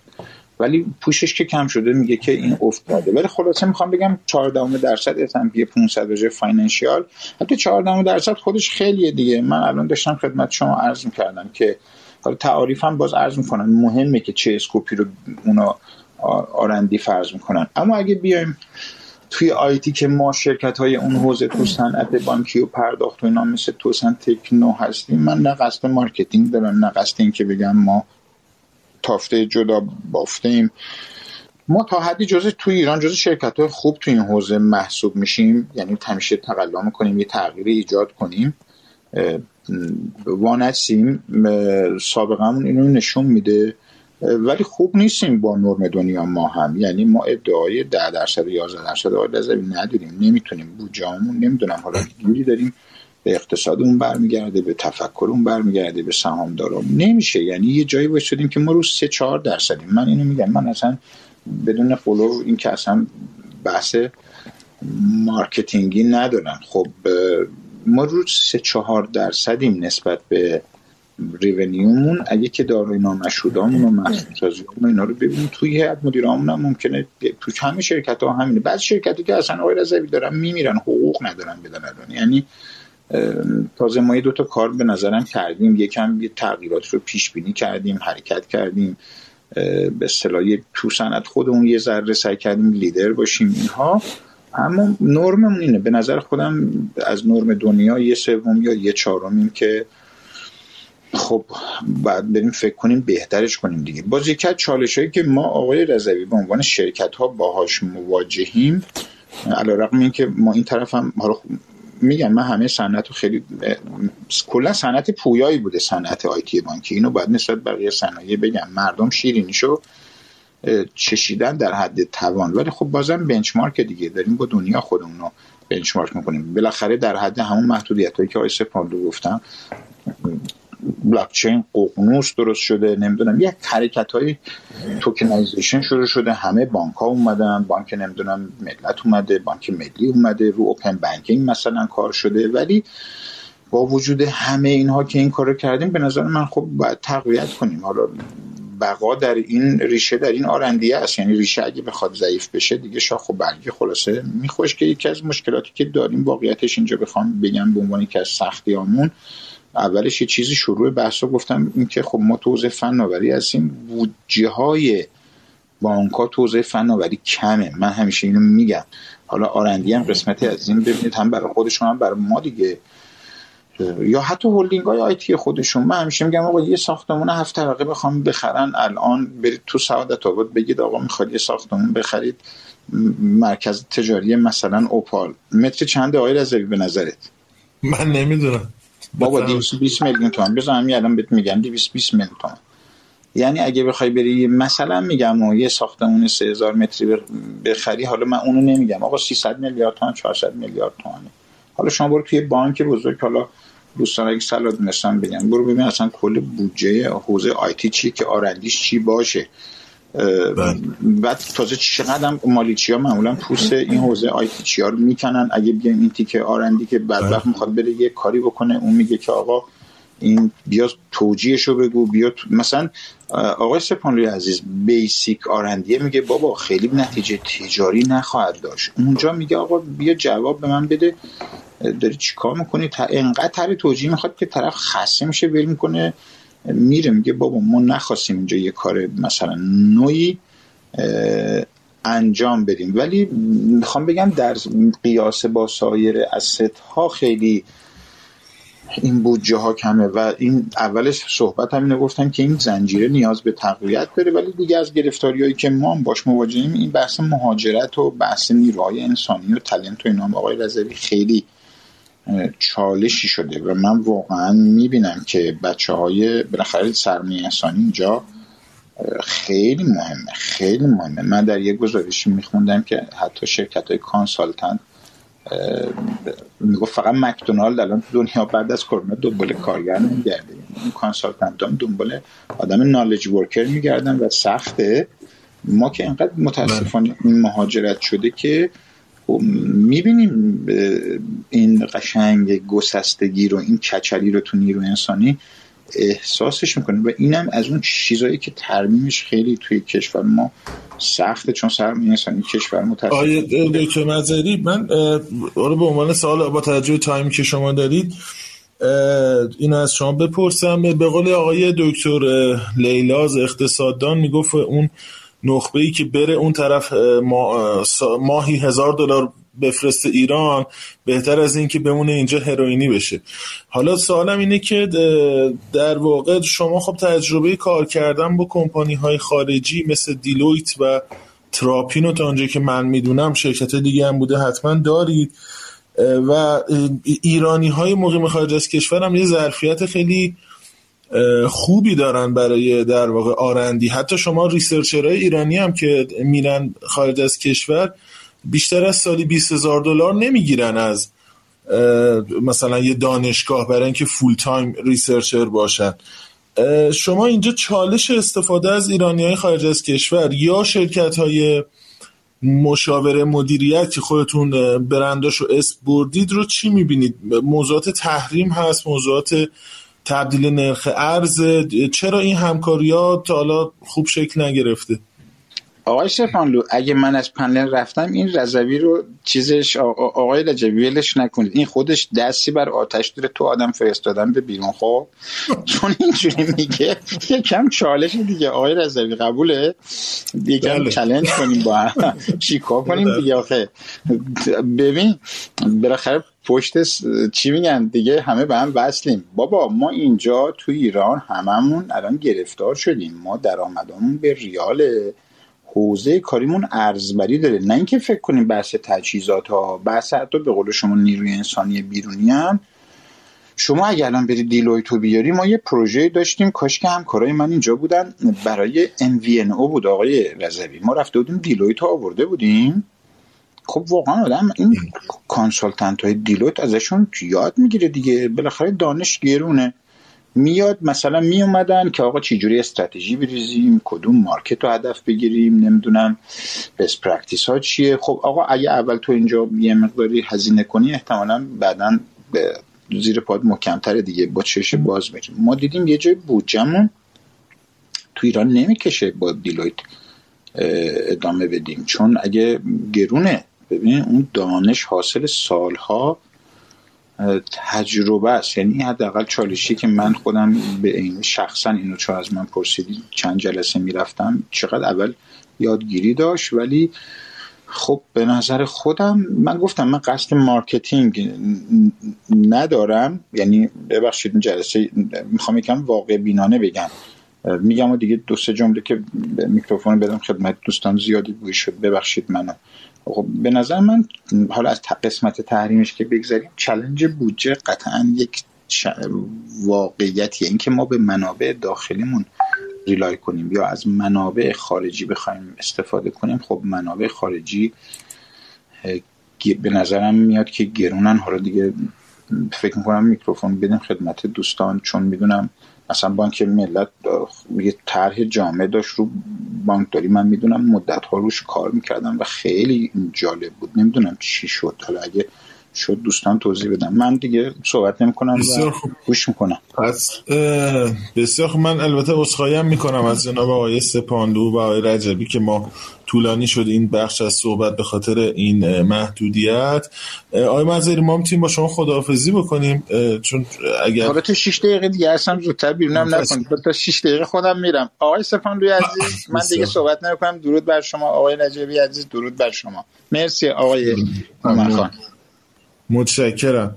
من دوباره در واقع برگردم به جناب آقای رجبی. پس اگه اجازه بدید و یه سال خدمت آقای رجبی داشته باشیم. اونم این هستش که در واقع مخصوصا در بانک های دولتی که دولت در واقع در مجمع حضور داره و از نظر رگولاتوری بانک مرکزی می‌خواستم الزامات قانونی رو هم در مورد تحقیق و پژوهش بدونم که در واقع اونجا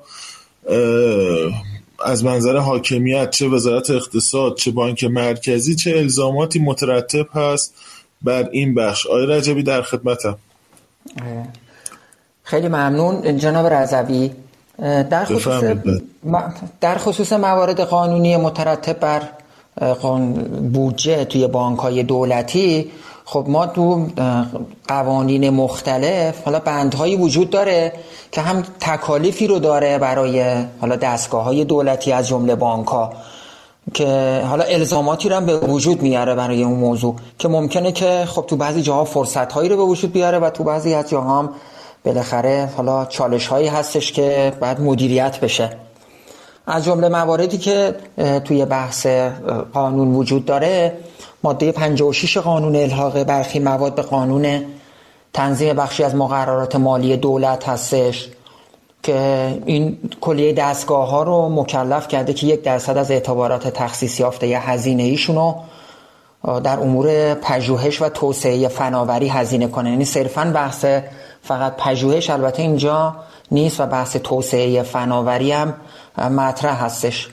و توی قانون برنامه ششم توسعه هم توی ماده 64ش بندهای مختلف به موضوعات مترتب با پژوهش پرداخته و مثلا بنده بهش دستگاه ها رو دوباره مکلف کرده که در امور یه بخشی از هزینه هاشونو یه بخشی از هزینه ها رو در امور پژوهشی برای امور پژوهشی و توسعه فناوری در نظر بگیرن و یا اینکه دستگاه ها رو ملزم کرده که برای افزایش بهرهوری و نظام نوآوری فهرست تحقیقات خودشون رو تو یک سامانه ثبت بکنن. و توی بحثای دیگه حالا تو پیشتازی تو اقتصاد عنوان کردن که حالا بخشی از این بودجه پژوهشیشون رو تو موضوعاتی که به صورت کلان مطرح میشه هزینه بکنن.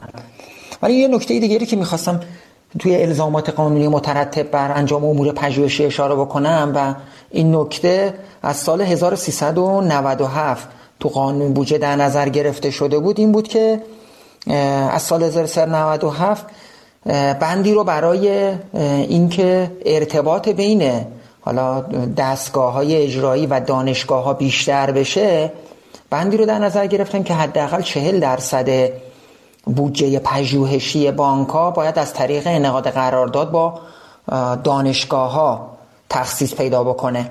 خب این هم یه فرصت هایی رو به وجود میاره هم یک سری محدودیت هایی رو شاید به وجود میاره که طی این سالها خب این موضوع به حال مورد بررسی قرار گرفته و اجرایی شدنش اگرچه توی بعضی از زمانها تغییرات اندکی تو متن قانون بوده ولی کلیتش به همین شکل بوده. نکته ای که وجود داره اینه که خب تخصیص حداقل چهل درصد با دانشگاه ها این نکته رو به وجود میاره که آیا واقعا دانشگاه ها این ظرفیت بر وجود داره که بتونن تحقیقات و پژوهش کاربردی برای بانک ارائه بکنن؟ چون به حال خود شما هم می‌دونید که دانشگاه ها ارتباطشون با صنعت خیلی زیاد نیست و به حال پژوهش هایی که انجام میدن شاید توی حوزه های پژوهش های پایه هستش و توی پژوهش های حالا کاربردی و توسعه‌ای با توجه به حالا شناختی که نسبت به مجموعه فعالیت ها دارن شاید اینقدر نتونستن که حالا مؤثر مؤثر باشن. چون تو برخی از موارد به حال این الزامه باعث میشه که البته فقط صرفا این چالشه به این موضوع بر نمیگرده و این نکته هم داره که بودجه ای که بانک ها اون چهل درصد رو بعد هزینه بکنن اولا که هر سه ماه یک دفعه به حساب خزانه واریز میشه ده درصدش و بعد از اینکه از طریق پژوهش ها بعد از طریق یک سامانه که از طریق وزارت علوم به نام سامانه ساته سامانه عرضه و تقاضای پژوهش هست ثبت بشه. بعد حالا فراخوان برای دانشگاه ها میره طرحنامه ها دریافت میشه ارزیابی بشه از طریق این سامانه تایید بشه خود وزارت تایید بکنه. در نهایت موقعی که داره تر پیش میره توی اسنای کار و متناسب با مراحل مختلف تحقیق و پژوهش که صورت می‌گیره اگه بخواد پرداختی هایی به مجری ها صورت بگیره بعد دوباره توی سامانه ثبت بشه تایید بشه برای خزانه داری سال بشه به حساب دانشگاه. یعنی یک بروکراسی توی این موضوع وجود داره که یکم از اون چابکی توی انجام کار رو کاهش میده. نکته دیگه هم که وجود داره اینه که الزام کردن به این که مثلا با دانشگاه ها 40 درصد اگرچه دانشگاه ها ظرفیت های علمی تحقیقاتی بسیار زیادی دارن خب ولی الزام کردن به اون هم باعث میشه که بانک ها نتونن اون بخشی توی اون موضوع پژوهشی خودشون. مراکز سایر مراکز علمی پژوهشی کار حالا بهتری انجام بتونن بدن و یا تخصص بیشتری توی این حوزه داشته باشن و تجربه داشته باشن از اون ظرفیت بتونن استفاده کنن. یعنی الزام باعث میشه که حتما باید با همین دانشگاه ها این موضوع رو پیش ببرن و خب این ممکنه روی کیفیت بعضی از کارها تأثیر گذار باشه. ولی از جمعه دیگه هم فرصتی هم به وجود میاره که دانشگاه ها اون ارتباط رو حفظ می‌کنن با صنعت و خب به حال اگر که دپارتمان های بانکداری توی دانشگاه ها ایجاد بشه و اشراف و تخصص روی ماهیت کارکردی بانک ها وجود داشته باشه خب نتایج این تحقیق و پژوهش ها می‌تونه کاربردی تر باشه. و برای بانک ها و نظام بانکی از اثرگذاری بالاتری برخوردار باشه. بله خیلی ممنون حتما به این بحث دانشگاه ها بعد از بریک می‌پردازیم و بحث خیلی مهمی هم هست. خیلی ممنونم آیه رجبی توضیحات خیلی خوبی دادید از خلاصه اشاره بکنم. جایی اگه نیاز به تفصیل بود خدمتون هستم جناب آقای رضوی. خیلی لطف کردید استفاده کردم به شخصه. همچنین از آقای دکتر مزایری هم خیلی تشکر می‌کنم که همراه ما بودن و اگر اجازه بفرمایید برای اینکه شنوندگان عزیز هم یه تنوعی در برنامه حس بکنن به یک در واقع میان برنامه خیلی کوتاه در حد سه چهار دقیقه ما میریم و برمیگردیم. خدمت جناب آقای سپاندو عزیز هستیم. متشکرم.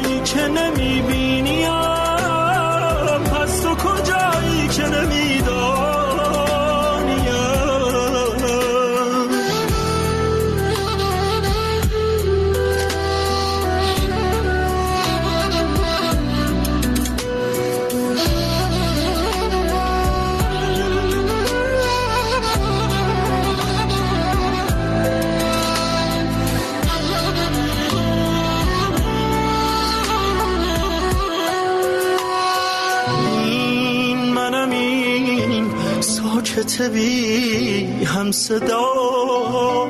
این منم این خسته بی هم سفر.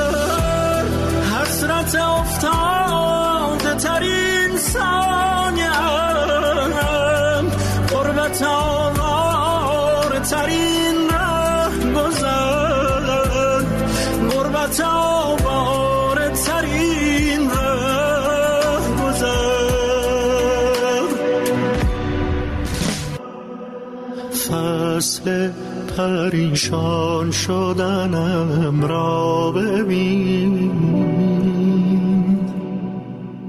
ضمن عرض سلام مجدد خدمت تمامی شنوندگانی که ما رو دنبال می‌کنن. امیدوارم که تا به اینجای برنامه بهره لازم رو برده باشن.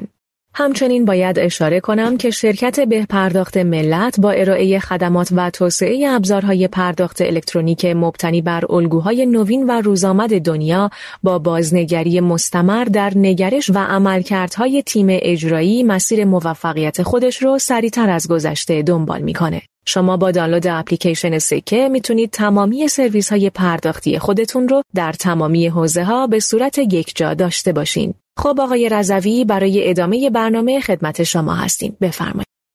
خیلی ممنون از همکار خوبمون خانم مشهدی زاده. خدمت جناب های سپاندو هستیم مجددا آقای سپاندو بحث ما با جناب رجبی رسید این حلقه مفخوده بین بانک ها و دانشگاه ها خب قبلا هم در واقع بانک ها دانشگاه کاربردی داشتن خیلی به نتیجه نرسیدن خیلی هاشون تعطیل کردن و الان هم بانک فکر می‌کنم که بانک پاسارگاد هست که دانشگاه خاتم رو داره که من یه مقداری فاصله دارم ازش ولی دانشگاه ها تو دنیا خب همکاریاشون با صنعت خیلی تنگاتنگ هزینه هم که در دانشگاه انجام میشه به مراتب کمتر از هزینه ای هست که بخش صنعتی باید با بقیه مشاوره انجام بدن و fund هایی که اونجا raise می‌کنن برای صنعت خیلی ارزون در تمام میشه و نتایج خوبی هم ازش می‌گیرن مخصوصا تو همون بخش در واقع مفهومی که آقای مظاهری گفته ضمن اینکه تنها بخشی هم که فکر می‌کنم جزء معدود بخشی که خارج از تحریم ها هست دانشگاه های خارجی هم که اجازه دارن با کمپانی های ایرانی کار بکنن. شما چقدر در بانک خودتون موفق بودید که با دانشگاه ایرانی یا بعضا خارجی کار بکنید و نتیجه این کارها از نظر شما چطوری ارزیابی میشه؟ چه چالش هایی رو دیدید که فکر می‌کنید قابل اصلاح هست خدمت؟ جناب آقای نظری عزیز باز من برمیگردم به سوال اول. ما شاید تو این مورد که چی رو می‌خوایم تحقیق کنیم با هم دیگه یه خورده با هم همفاز نیستیم. چه چیزی رو بانک می‌خواد تحقیق کنه؟ امور جاریه خودش رو می‌خواد برای آینده سری نیروی تربیت شده در اختیار بگیره. یه سری مفاهیم جدیدی تو دنیا هستش که نمی‌دونه می‌خواد یاد بگیره. یه سری پروژه ها داره که توی شایستگی خودش نیست و می‌خواد از اونها استفاده کنه. این نکاتی است که باید بهش توجه بشه. ببینید یه مثال خیلی جالب به شما بگم. تو دنیای امروز ترجمه کردن شما انگلیسیتون خوب نباشه بدید دارو ترجمه. ولی در نهایت اون چیزی که خودتون بلدین نمیشه. اینو یادمون نره. تحقیق هم همینه. واحد بانک هستن اگر نبودن بله شما مثلا سازمان روش ها نداشته باشید این کار رو می‌تونید بدید به یک دانشگاهی بیاد براتون انجام ولی وقتی خودتون دارین بهبود مستمرش تحقیقاتش رو باید انجام بده. ببینید اینکه آ تو بودجه ما چرا آرندی انقدر کمه؟ من میگم مستطره. مستطره. یعنی آنکه کارشناسانی که در ادارات تخصصی نشستن کار آرندی دارن انجام میدن ولی خب به صورت یک سرفصل جدایی تو بودجهمون نمیاد. ولی دارن این کار انجام میدن. حالا نکته که شاید شما بگین چرا نمود نمی‌کنه؟ ببینید گرفتاری بانک زیاده الان. ما الان توی شرایطی هستیم که خب خیلی گرفتاری هست. تغییرات مداوم سیستم ها رو داریم دستوراتی که از بالا دست رگولاتوری می‌رسه. تمام این نیروها دارن وقت خودشون صرف اون قسمت می‌کنن. نوآوری کم شده یه خوده یه مقداری خلاقیت کم شده. اگه یه مقدار این قسمت آسون تر تر بشه کمتر بشه این نیروهای تحقیقاتیشون برمیگرده به اینکه رقابت رو چجوری ببریم جلو کار رو چجوری ببریم جلو. بنابراین ببینید آقای رضوی عزیز اینجا باید تنگ تکلیف کنید. شما اینکه میگید با دانشگاه چی کار دارید تحقیق کردید منظورتون چیه؟ چه تحقیقی؟ هدفتون چیه؟ ما با دانشگاه باید چه کاری می‌کردیم؟ اگه منظورتون اینه که ما با دانشگاه یک محصول جدید تولید کنیم قاعدتا نیاز بازار و نیاز اشکالات سیستمی رو داخل بانک خب قوی تر ولی اینی که ببینیم چه تکنولوژی جدیدی تو بازاره و این تکنولوژی جدید رو چجوری میشه کار کرد. اینجا مثلا دانشگاه مدل کردن. همین مثال بانکداری دیجیتال. ببین یک concept دیگه. دیجیتال کردن حالا در بانک. جناب استفان نظرت می‌خوام. یه یه پرانتز من باز بکنم چون از من پرسیدید ببینید.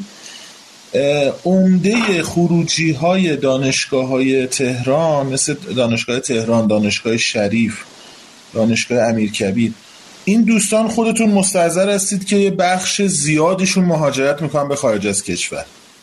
و اینا که مهاجرت می‌کنن به خارج از کشور بالاخره با یه fund ی با یک در واقع scholarship ی دارن میرن. بخشی از این scholarship ها رو بانک های خارجی دارن تامین می‌کنن. یعنی دانشجو دکترا میره مثلا در کشور امریکا fund ش رو Bank of America داده. خب این طبیعتا مشخصه که بانک ها می‌تونن با اون دانشجو کار بکنن. و حتما موضوعاتی هست که Bank of America به نتیجه رسیده این fund رو بیاره در مثلا دانشگاه کانزاس ریز بکنه. و از اون پنج تا دانشجوی دکترا دو هم ایرانی هستن. این پوله چرا این طرف در واقع نتونست به این ترتیب بین دانشگاه و بانک ها شکل بگیره که در واقع این موضوعی هست؟ بله بفرم نه نه ببین الان شما یه خود شفاف کردید همکاری بین بانک و این یعنی در واقع اینکه نخبه نخبه های بانک ها رو نخبه های دانشگاه رو بانک ها جذب کنند به طور مثال این رو میفرماییم دیگه. یعنی اینکه مثلا داخل دانشگاه ها نخبه ها رو گیر بیارن بهشون اسکالرشیپ بدن درسشون که تموم شد به مدت مشخص اینا واسه بانک ها کار ببین این یعنی اون که دوباره داری شما تحقیق رو میاری داخل بانک دیگه نخبه رو می‌گیره. حالا یا تو تکنیک یا تو دانش یا اگه منظور شما اینه اگر نه منظورتون اینه که پراجکت بدن پروژه بدن به دانشگاه ها اون میشه یه بحث دیگه ای این می‌دونید جمله ای که شما میگید خیلی کلیه. آقا با دانشگاه چرا همکاری نکردید؟ تو چه زمینه همکاری باید بشه؟ ببینید الان در مثلا بانک دیجیتال پیاده سازی یه کار خیلی سختیه. دانشگاه هاروارد و استنفورد یک تیم مشترک تشکیل دادن. رفتن 112 تا کمپانی که 20 داشتن بانکی بودن رو بررسی کردن که این فرایند دیجیتال شدن رو چجوری اجرا کردن تو ساختار خودشون. یک کتاب یک مقاله یک دانشی تولید کردن که این دانش کمک می‌کنه به بانک ها برای اینکه به یا سایر مؤسسات که به سمت دیجیتالی شدن حرکت کنن. خب حالا اینجا یک بانکی می‌تونه بیاد با این دانشگاه ها قرارداد ببنده که اون تیمی که رفته تحقیق کرده پیرامون نحوه پیاده سازی دیجیتال بیاد براش کار کنه. این هم یه مدل رفتاره. عنایت میفرمایین؟ بله. من اول صحبت هم گفتم من عمودا نوع برخورد با مثلا مسائل و پدیده های چارچوب شکن و جدید بانک ها رو سوق میده به اینکه از دانش بیرونی استفاده کنن. کسانی که داخل سیستمن به علت اینکه به وضع موجود خیلی توجه دارن و تحقیقاتشون تو بهبود اون وضع هستش معمولا توجهی به تغییرات سنگین بیرونی نمی‌کنن. اینجاست که یک به اصطلاح صدای آژیری باید بلند شه که آقا یه همچین موردی وجود داره تهدید می‌کنه کسب و کارت رو. اگر دانش داخلی اندازه ای که اون رو بفهمه نباشه که خب بانک با خطر جدی مواجهه اگر در حدی باشه که اون کانسپت جدید رو تجزیه و تحلیل می‌کنه کمک می‌گیره از بیرونی ها و اینجا مفاهیمی که شما از ابتدای جلسه هم بهش بحث میشه نظیر قرارداد بستن با دانشگاه ها قرارداد بستن با سازمان های تحقیقاتی بیرون مفهوم پیدا می‌کنه. من چنین باور دارم که فرآیندهای داخلی جاهای بانک ها صوت پیدا می‌کنن به بیرونی ها که با یک مسئله ای که توسط داخل حل نشده مواجه شدن. کانسپت های جدیدن که خب از بیرون معمولا تحمیل میشه. من از صحبت های جناب آقای مزاری خیلی تشکر می‌کنم. نکات خیلی قشنگی رو گفتن. یه نکته رو فقط می‌خوام خدمتتون بگم. ببینید سلطه IT خیلی بالاست نسبت به سایر زمینه ها شما تو دنیا نگاه کنید تعیین کننده خط مشی بانک های در زمینه IT بیشتر شرکت های بیرونی هست یعنی مثل IBM مثل Oracle مثل مایکروسافت اینها اومدن تو بازی. و اگر هم بانک ها بهشون توجه نکنن خودشون شروع می‌کنن. داخل خودشون سیستم ها آیتی یک سلطه خیلی قوی رو داره. بانک ها افرادی که دارن این تجزیه تحلیل ها رو انجام میدن. من تاکید می‌کنم اگه گفتم بانک ها نباید این فناوری اطلاعات به عنوان یک پیشران تکنیکال به عنوان کسی که تولید کننده محصولات یا سیستم های جدید هستن کار کنند این بخش بود. وگرنه تحولات رو به شدت رسد کنند و استراتژی مناسب رو انتخاب کنند خیلی ممنون جناب سپانده از توضیحاتی که دادید. جناب آقای رجبی شما هم در واقع بحث من و شما به همین نقطه دانشگاه ها رسید. اینجا اگر نکته تکمیلی دارید بفرمایید. یه سوالی هم که من داشتم متوجه به اون جایگاهی که شما دارید در کمیته تحقیق و مطالعه در واقع کانون بانک ها اونجا هم بفرمایید که چقدر بانک های ما نتیجه در واقع به اشتراک گذاری نتیجه در تحقیقاتشون می‌تونن به اشتراک بگذارن و حالا اون جاهایی که خیلی استراتژی هاشون رو افشا نکنه برای همدیگه و چقدر در این همکاری های مشترک موفق بودن یا اگر آسیب شناسی دارید بفرمایید در خدمت. ممنونم جناب رضوی.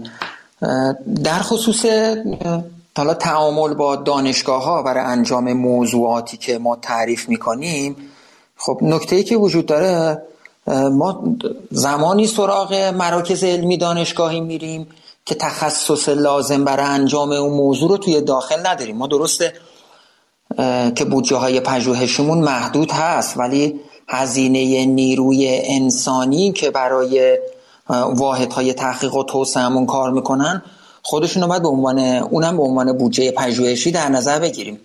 خب به حال واحدهای پژوهشی که توی بانک ها هستن. من از منظر یه بانک دولتی عرض می‌کنم.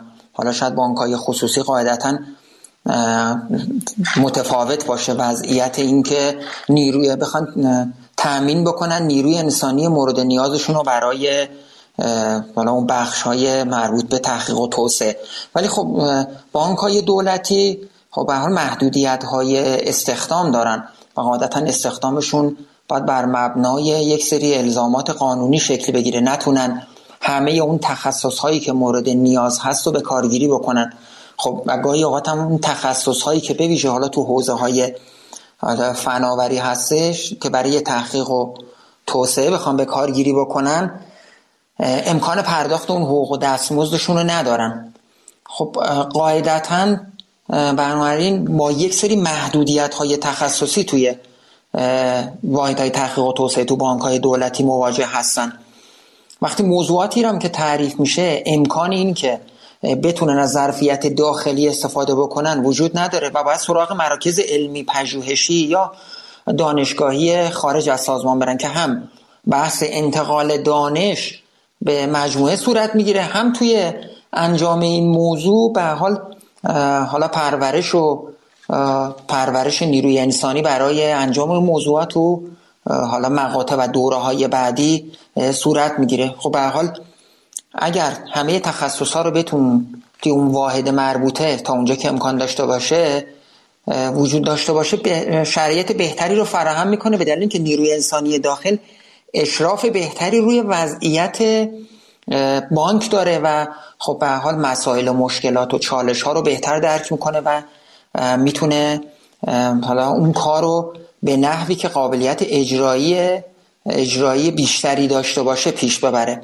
ولی خب تو بعضی جاها به حال ببیشه بانک دولتی وقتی با این محدودیت ها مواجه هستن باید سراغ حال مراکز علمی پژوهشی و یا خبرگان خارج از بانک برن. حالا ما که میگیم مراکز دانشگاهی و علمی پژوهشی لزوما هم این نیستش که الزام داشته باشیم. حتما با دانشگاه پیش بریم. می‌تونه یه خبره دانشگاهی باشه که به صورت مستقل قرارداد با اونها بسته میشه. خب بله بعضی از بانک ها این امکان فراهم هستش که با حالا این خبرگان که تو حوزه های مختلف اینها رو شناسایی کردن به صورت پاره وقت کار می‌کنن.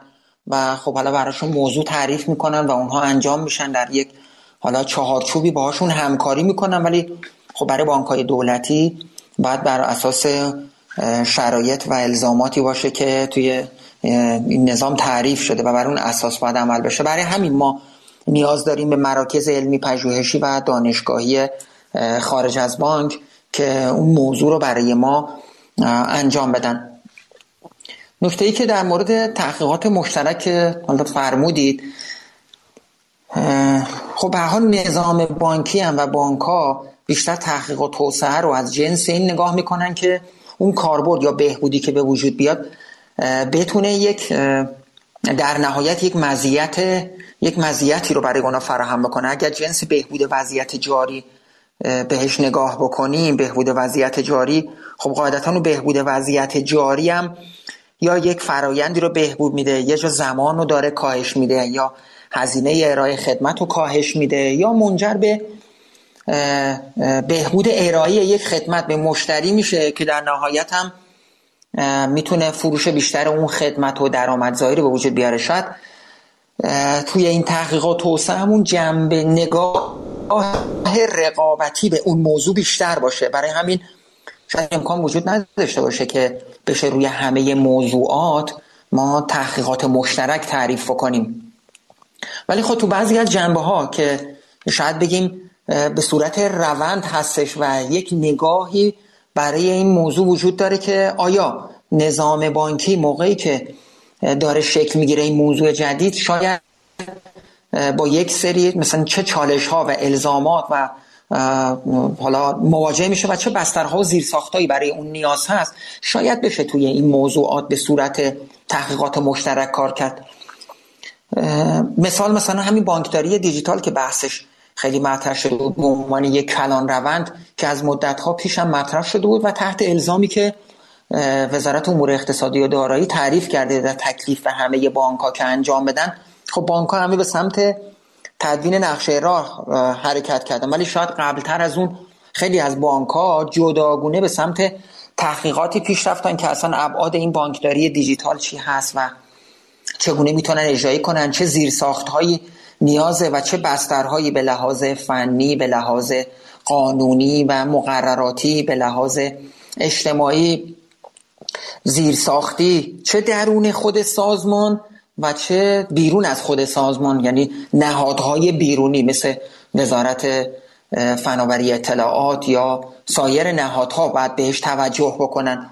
خب به حال بعضی از این موارد رو یا مثلا همین بلاکچین که استفاده از این فناوری یا هوش مصنوعی یا سایر مواردی که شاید برای اولین بار داریم بهش توجه می‌کنیم و حالا تحقیقاتی که داره صورت می‌گیره این تحقیقات اگر مشترک صورت بگیره خب به حال نتایج اون که به لحاظ شناخت بهتر و اشراف بیشتر رو ابعاد موضوع هست خب می‌تونه به صورت مشترک صورت بگیره و نتایجش یا یک تیم مشترکی که این هم به لحاظ اینکه هزینه ها می‌تونه صرف جویی بشه. همین که خب به حال نظام بانکی تو بعضی از جاها با انجام این تحقیقات مشترک می‌تونه جایی که نیاز هستش که یک تغییری توی محیط حالا محیط قانونی مثال بزنیم که صورت بگیره بهتر می‌تونه اونو به نهادهای بالا دستی ارائه بکنه مثل اینکه بله. توی همین فناوری مثلا بانکداری دیجیتال که تو بعضی از جاها الزامات و زیرساختهایی وجود داره که از عهده یه بانک خارجه که بخواد پیگیری بکنه ولی تحت این تحقیقات مشترک امکان پذیره. من یک نمونه دیگه ای رو می‌خوام مثال بزنم از اینکه بله یه کار مشترکی هم که تعریف شده بود که اون اصلاح نظام پولی و بانکی کشور تحت عنوان یک مطالعه پژوهشی که همه بانک ها مشارکت داشتن چه به لحاظ حالا کارشناسی و مدیریتی و خب این برون سپاری هم شد ولی همه مشارکت کردن و این کار انجام شد به عنوان یک کار مشترک از سوی نظام یک کار ارزشمندی بود. شاید بگیم جز نخستین کارهایی بود که به این شکل انجام شد. ولی این ظرفیت می‌تونه توسعه پیدا کنه. همونجوری که فرمودید کمیسیون تحقیقات و پژوهش بانک‌های دولتی هم شکل گرفته که بانک‌هایی که حالا هم خصوصی دولتی هستن هم خصولتی هم که توی اونجا وجود دارن. ولی تو ابتدای راه برای تعریف پژوهش های مشترک هستیم. باید زمینه ها مشخص بشه و از می‌کنم به اون جنبه رقابتی این موضوع هم توجه بشه که انشالله میشه کارهای دیگه ای هم برای این موضوع تعریف باشه. من تو ادامه بحث خدمتتون هستم. خیلی خیلی ممنون جناب از فرمایشات شما امشب خیلی استفاده کردم به شخصه و احتمالا شنوندگانم به همین بله. من یه دقیقه وقت شما می‌خوام یه جنبندی انتهایی داشته باشم آقای رضوی. چشم چشم. انتها برمیگردیم. بله ممنون. خواهش می‌کنم. در حد چند دقیقه جناب سپاندو در خدمت شما هم باشم. همین جنبندی بفرمایید. هم در زیلش یه نکته هم اشاره بکنید چون با توجه به اینکه بانک ملت هم در واقع جزو بانک های خیلی اثرگذار و بزرگ است در اقتصاد کشور آیا برای ما جای سوال حاکمیت وزارت اقتصاد بانک مرکزی و بخش دیگه از نتایج تحقیق توسعه در بانک ها استفاده می‌کنن ولی همچین فضایی وجود داره که در واقع تعامل به این ترتیب انجام بشه یا خیر و جنبندی هم بفرمایید ممنون میشه خدا شما. ارز کنم به خدمت شریفتون که ببینید من یه توضیح کوچیک بدم. اینه که بانک ها معمولا جایی با هم دیگه تحقیق می‌کنن یا جایی با هم دیگه کار مشترک انجام میدن که منافع واقعا دیگه نتونن تنظیم کنن به نسبت بعید می‌بینن به خاطر اون شرایط رقابتی که وجود داره شما کنسرسیومی تحقیقاتی از بانک ها بتونید به وجود بیارید که یک موضوع مشترک به یک نتیجه خاص برسن این رو باید یک شخص ثالثی انجام بده از بیرون بیاد من شخصا اعتقاد دارم که بحث تحقیقات در بخش کارشناسی بانک ها عجین شده با رشتهش با اون کارشون و غالبا دارن برای بهبود مستمر فرایندهاشون محصولاتشون از استفاده می‌کنن. الان اگه شما مقابلی کم یه مقداری شرایط شرایط خاص دارن دستورات بالادستی رگولاتوری تغییرات خیلی بزرگی که سیستم ها وجود داره رو دارن پشتیبانی می‌کنن هندل می‌کنن. من خودم به شخص اعتقاد دارم که از ظرفیت های بیرونی بانک ها برای اهدافی که می‌بینن داخل نمی‌تونن بهش دسترسی پیدا کنن استفاده می‌کنن با دانشگاه ها با تجربه سایر بانک ها رو مورد مطالعه قرار میدن مؤسسات مختلف اینا همه وجود داره. به طور کلی هم توی پرانتز کوچولو می‌خوام بگم در جاهایی که نیاز بوده آخرین قلم مسئله یعنی بودجه فورس تخصیص میدن واسه اون کاری که وجود داشته و نیازش رو ضروری دونستن از بانک ها به سمت از بانک ما حالا من داخلی خودمون میگم به دارایی حداقل سه چهار سال اخیر ما چهار یا پنج مقاله تحت جزوه تحقیقاتی پیرامون میزان شعب تعداد شعب که توسعه تنظیم شبکه و نظایر هم ارائه شده و اتفاقا وزارت محترم اقتصادداری بسیار از استقبال کرده و مورد استفاده قرار داده بعضا. و به بانک مرکزی همینجور تو تیم های تحقیقی یا مشورتی یا کمیته های برین که در رگولاتوری بانک مرکزی محترم یا وزارت امور اقتصاد دارایی گذاشته میشه کارشناسان بانک همیشه اعلام شدن.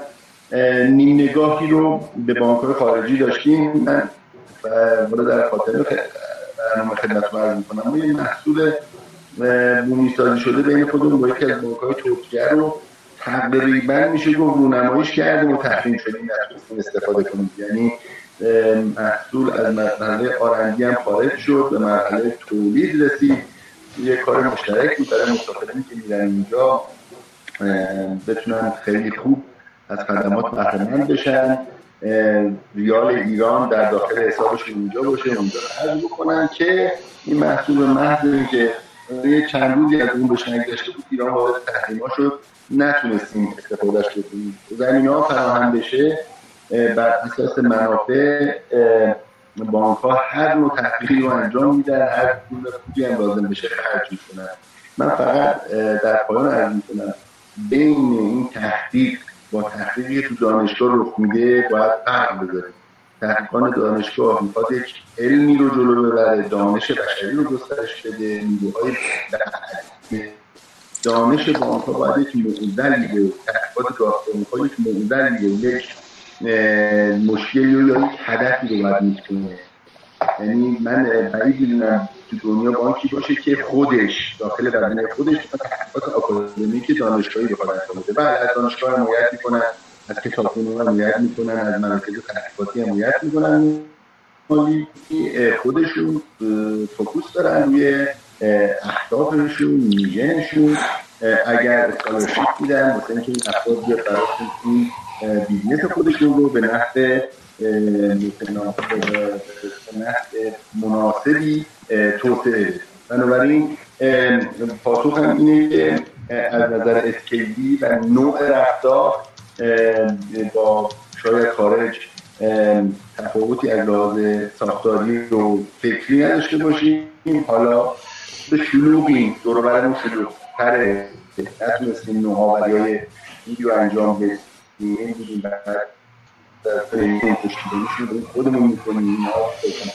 باکی شرکت بیرون شاید بتونه این کار انجام بده علی حال به نظرم می‌رسه که علاوه بودجه مسئله اصلی و خیلی سنگین و حادی در بانکها نباشه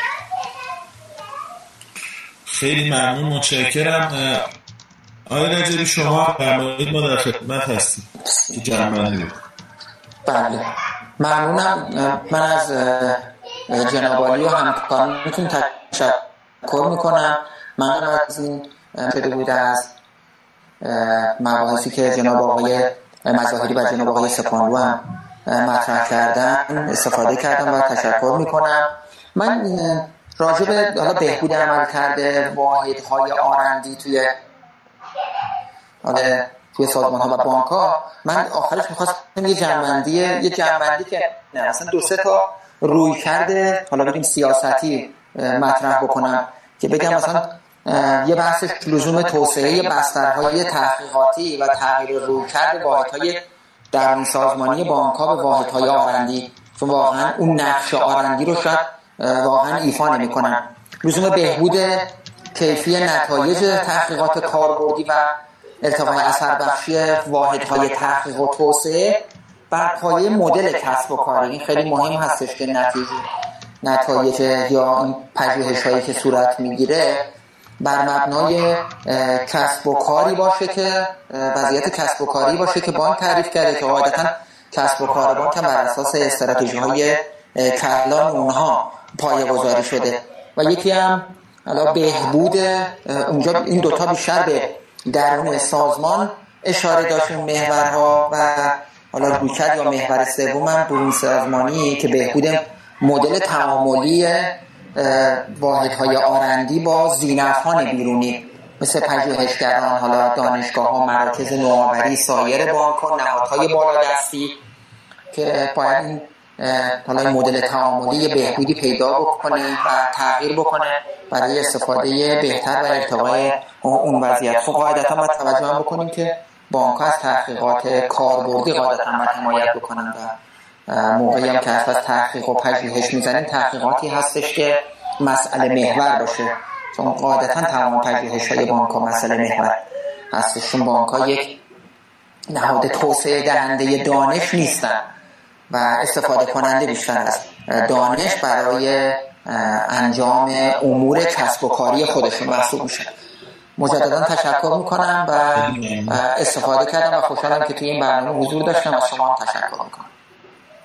خیلی ممنونم. من هم مجدد تشکر می‌کنم در انتهای برنامه. از هر سه مهمان عزیز جناب آقای سپانوی بزرگوار شما جناب آقای رجبی و آقای دکتر مظاهری که همراه ما بودن خیلی استفاده کردم به شخصه از جناب آقای افتاده و رادیو اینترنتی اصر پرداخت هم تشکر می‌کنم. این فرصت رو فراهم کرد. امیدوارم اندکی تونسته باشیم این مسئله رو واکاوی بکنیم. حتما برنامه های دیگه هم در رادیو اینترنتی خواهیم داشت. پیرامون موضوعاتی که اینجا طرح شد و اگر نرسیدیم که به شکل کامل اینا رو بررسی بکنیم.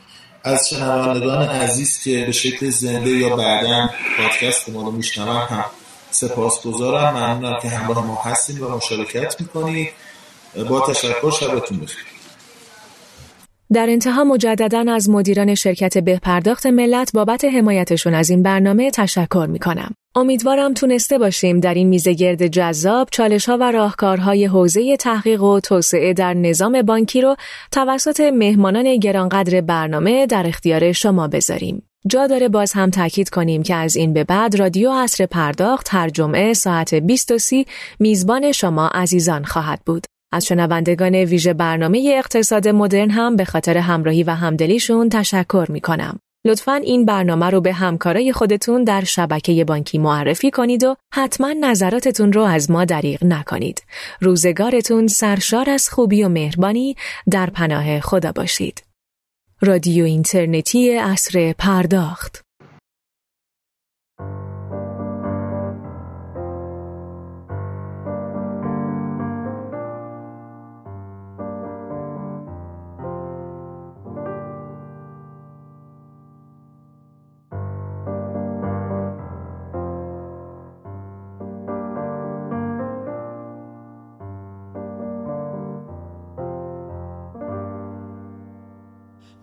سوی تو به شوق روی تو به طرف کوی تو سپید دمایم. مگر تو را جویم؟ بگو کجایی؟ نشان تو گه زمین گاهی ز آسمان جویم ببین چه بی پروا ره تو می پویم بگو کجایی؟